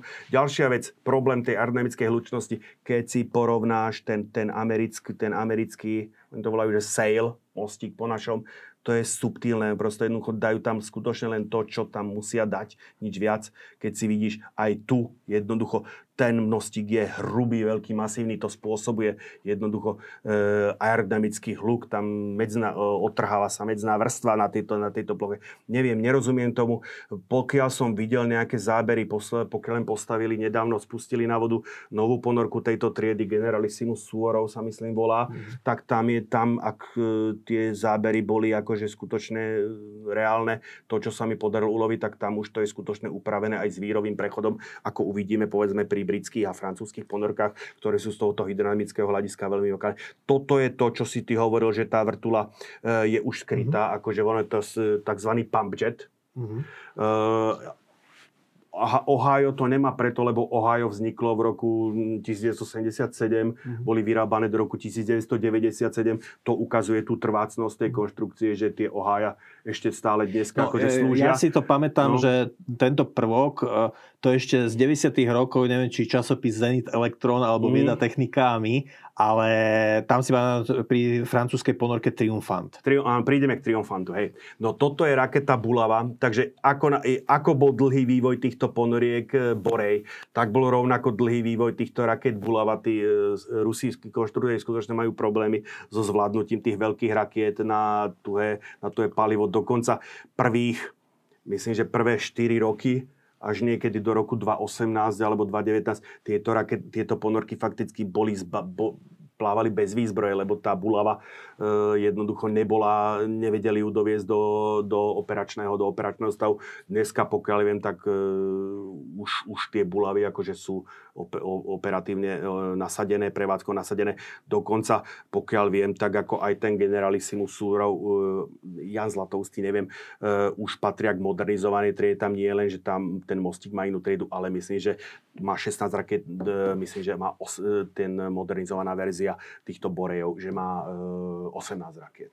Takže toto dnešná sila podmorskej atomovej flotily Ruska je 6 týchto raketových ponoriek Delta 4, toto konkrétne je Briansk, týchto majú 6, tieto sú už vyradené, a 6 týchto Borejov. Čiže ruská podmorská súčasť triády má len teda 12 kusov ponoriek? Američania majú 16 a 2 sú, myslím, že v zálohe alebo v rezerve. A to sú všetko Ohio. No, a ideme k Britom a Francúzom teraz? Ešte také malé porovnanie. Toto je Ohio, toto je ponorka Borej. Vznik, hovorím, polovica 70. rokov alebo druhá polovica 70. rokov. Toto je konštrukcia, hovorím, ktorá bola vyvíjana od konca 80. rokov. Hovorím, kým to uzrelo svetlo sveta, aj toto mali veľký problém práve s týmto pumpjetom. Vidíš, tu je to, čo som povedal, tie torpédomety umiestnené rovno nad sonárom. Tomu sonáru nič nebráni, tie torpédomety sú vzadu. Mostík skutočne minimalizovaný, aby spôsoboval čo najmenej aerodynamického hluku. Tlaková časť je len, prosím pekne, tuto. Preto tu vidíš tlaková časť, on sa to zaplní všetko vodou, akože to je...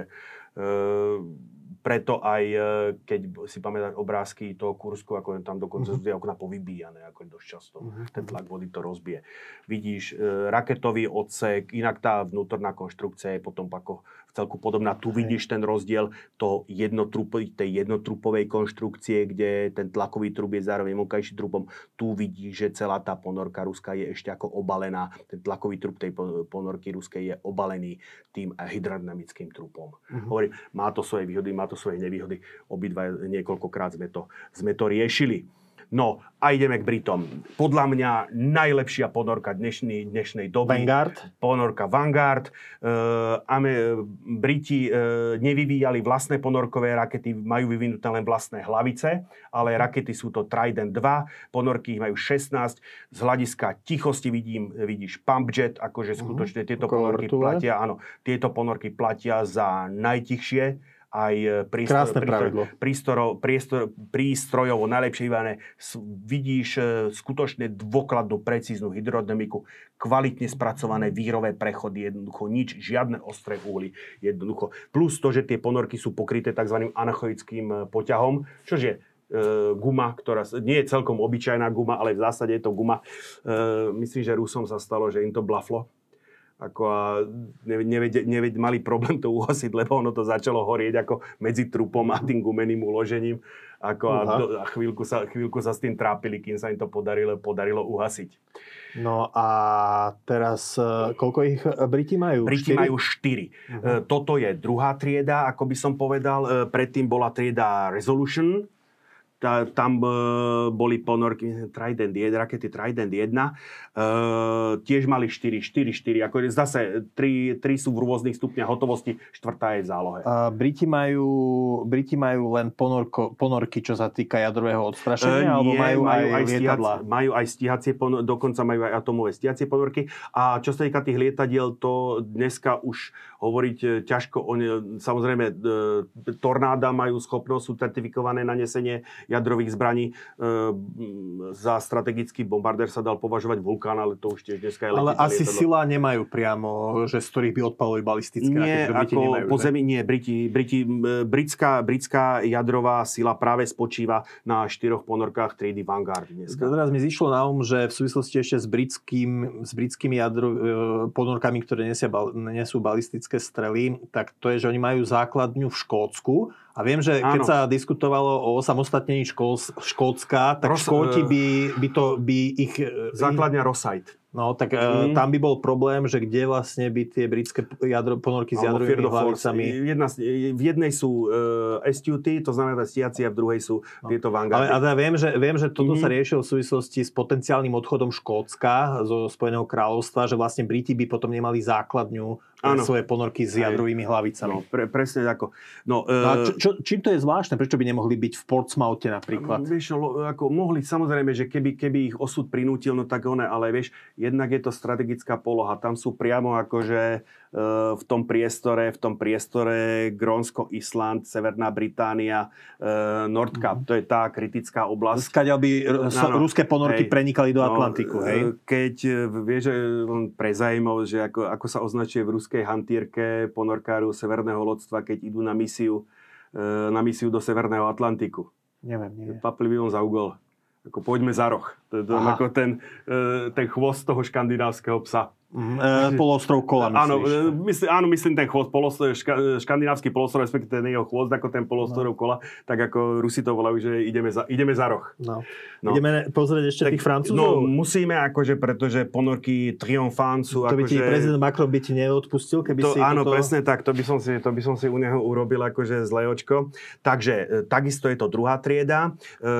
Už mali predtým ponorku Redutable. Toto je fakticky, tento bokoris, toto vľavo je bokoris ponorky Redutable.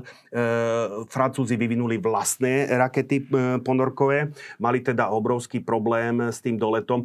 Trident 2, 11 300 km, plnohodnotná medzikontinentálna balistická strela. To bolo treba povedať. Oni tie rakety, keď trošku vrátim sa o 2 kroky dozadu k tým Rusom, tie rakety R-29 Cineva, R-39 a Bulavy. To už sú takisto plnohodnotné medzikontinentálne rakety. Koľko majú Francúzi týchto? To je 5, 6? 4. Takisto ako Briti, hej? Predtým 4 vyradili Redutable, momentálne sú 4 ponorky triedy Triomphant, takisto 16 rakiet, na začiatku rakety M45, Francúzi si vyvinuli aj hlavice, aj rakety sami. Toto bol trošičku, tie M45 trošičku pokrývkávali s doletom, bolo to niekde na hrane raket stredného doletu medzikontinentálnych. Nádherná konštrukcia, raketa M51, plnohodnotná medzikontinentálna raketa, dá 9000 km. Takže aj Francúzi donedávna nemali vlastnú triedu atomových stíhacích ponoriek. Budeme o tom hovoriť v ďalšom dieli. Dneska už majú ponorky triedy Rubis. Sú to najmenšie atomové ponorky na svete. Majú aj Číňania niečo? Áno, presne tak. Bez Číňanov by to nešlo. Toto je konkrétne typ 92 Jin. To je z tých novších ponoriek.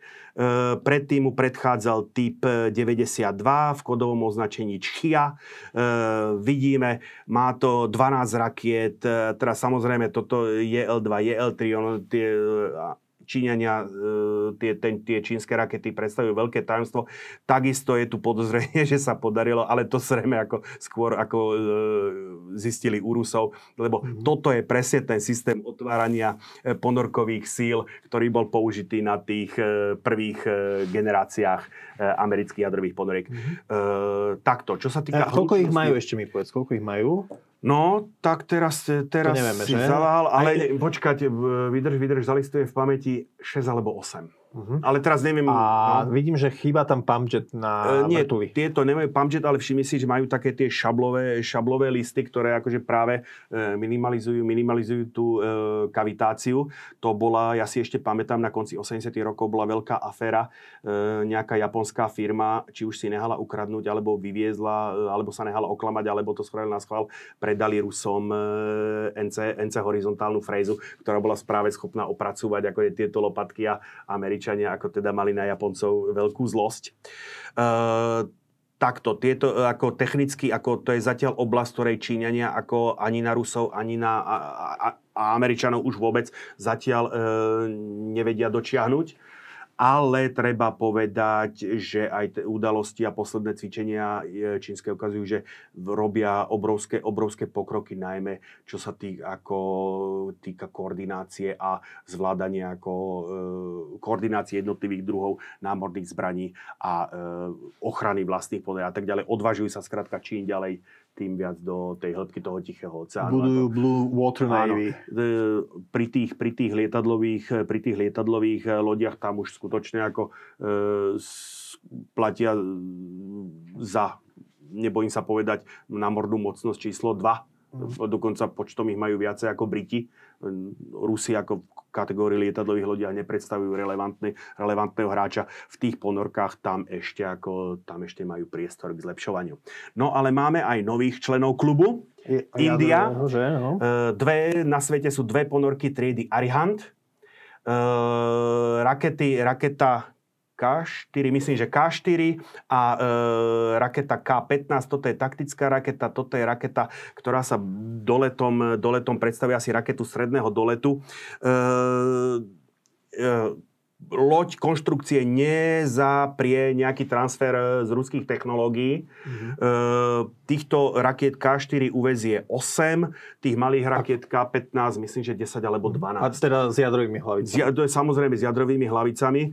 Pakistan nemá jadrové takéto ponorky, ktoré by bol schopný? Lebo teda India... Neviem o tom. Pakistan nemá dostatočne dlhé pobrežie, aby to nejakým spôsobom vedel. Predsa len tá India si vie v tom Bengalskom zálive. Inak ako z tieto K4-ky, pokiaľ tá ponorka bude operovať v severnej časti Bengalského zálivu, tak vedia zasiahnuť Peking. Takže vlastne nie je to len kvôli Pakistanu, ale aj prípadne, keby chceli... Áno, Pakistan bez problémov, Čínu, akože tam si musia trošičku pomôcť akože navigáciou, ale ako vidíme, tu je ako dopracovať sa k fotke ako Arihantu nebolo celkom jedno, ale podarilo sa napokon. No a toto vpravo, to je izraelská ponorka? Toto je izraelská ponorka, to je Rehev triedy Dolphin 2, majú 3 takéto ponorky. Oni ich majú 6, ale 3 sú také, by som povedal, konvenčné. Dolphin 1, toto je Dolphin 2. Je to pokračovanie vývoja nemeckej kategórie typu 212. Viem, že Izraelci nakupujú ponorky hlavne v Nemecku. Hej, a dostávajú, ako svojím spôsobom Nemci si tým stále ako splácajú hriechy z druhej svetovej vojny. Takže dokonca myslím, že prvú generáciu, to bol projekt 209, dostali prakticky zadarmo. Tak toto, táto ponorka nenesie balistické rakety, nesie, myslím, že 4 rakety s plochou dráhou letu, ktoré vedia byť vybavené hlavicami jadrovými, označujú sa ako typ Papaj. Neviem, ako priznám sa teraz z hlavy si neviem vybaviť samotné izraelské označenie, ani ho neviem. Ako Popaj, ako Pepek na... Áno, presne, ale to je ako, to je také, by som povedal, tak ako to je označenie, ktoré dala viac menej tak medzinárodná obec, respektíve Američania. Niečo ako Typhoon pre Akulu. Áno, niečo také, že to kódové označenie Izraelci ani nepripúšťajú, ako nekomentujú nejakým spôsobom to, či to majú, alebo či to nemajú. V každom prípade toto je atomová ponorka, toto nie je atomová ponorka. ponorka, je to ponorka vybavená tzv. AIP, Air Independent Propulsion, zariadenie, ktoré je nezávislé od vzdušného kyslíka, fakticky pracuje na báze vodíkových palivových buniek. Oni majú to, o čom tu u nás hovoríme, tak ako v mierovom živote, tak to už ako funguje v bojových ponorkách. Čiže oni majú dva a tretiu plánujú? Dva a tretiu plánujú, áno. Alebo tretia sa už stavia, tak by som to povedal. To je ale veľmi teda krátka loď. Dlhá je cirka 68 metrov. Takto, tento Arihant má dačo cez 100 metrov, výtlak na hladine 6000, pod hladinou 7000 tón. Toto má dĺžku 68 metrov. Je to klasická takisto dvojtrupová koncepcia, ktorej vychádzajú tie nemecké ponorky a na hladine to má, keď je na hladine 2000 tón, pod hladinou 2400 a niečo tón. Posádka koľko to je? 50-60 mužov? 56, to bude menej. Bavíme sa do 50 mužov. Je podľa mňa 40.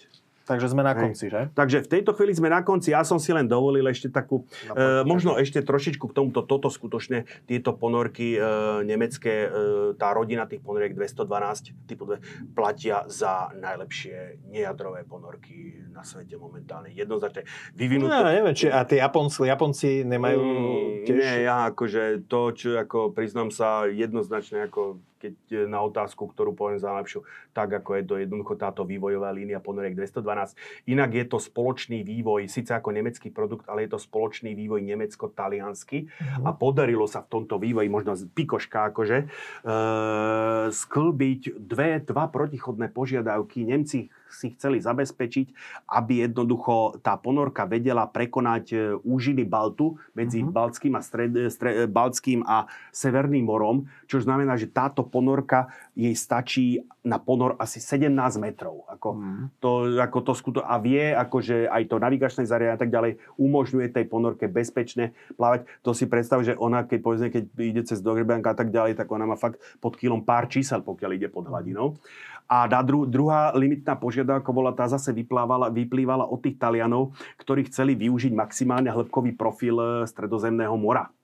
Takže ako táto ponorka zvláda to od 17 do 300 metrov, tak to by som to povedal. Andrej. Ešte malinké, nie, ako jak som uviedol. To je tvoje modelárska vášeň, prezradím na teba. Napadlo ma to, keď sme robili tie strategické bombardéry. Mohol si doniesť model priamo sem a ukazovať to. Vieš čo, to sa zle nosí, z toho sa vždycky niečo odkúpne, keď si pohneš. Mám tiež doma nejaké lode. Ja ich mám 46, poviem pravdu. Len ponoriek? Len ponoriek. Len 46 len ponoriek, väčšina z nich sú atomové ponorky z obdobia studenej vody, ale takisto, jak som ukazoval tu M1, Surkufa a I-400, tak aj mám aj tie, všetky tri. Toto som, lebo napadlo ma ukázať tento obrázok po tom, čo som na konci dielu o strategických bombardérov ukázal, kde boli B-52 a Tu-95 vedľa seba.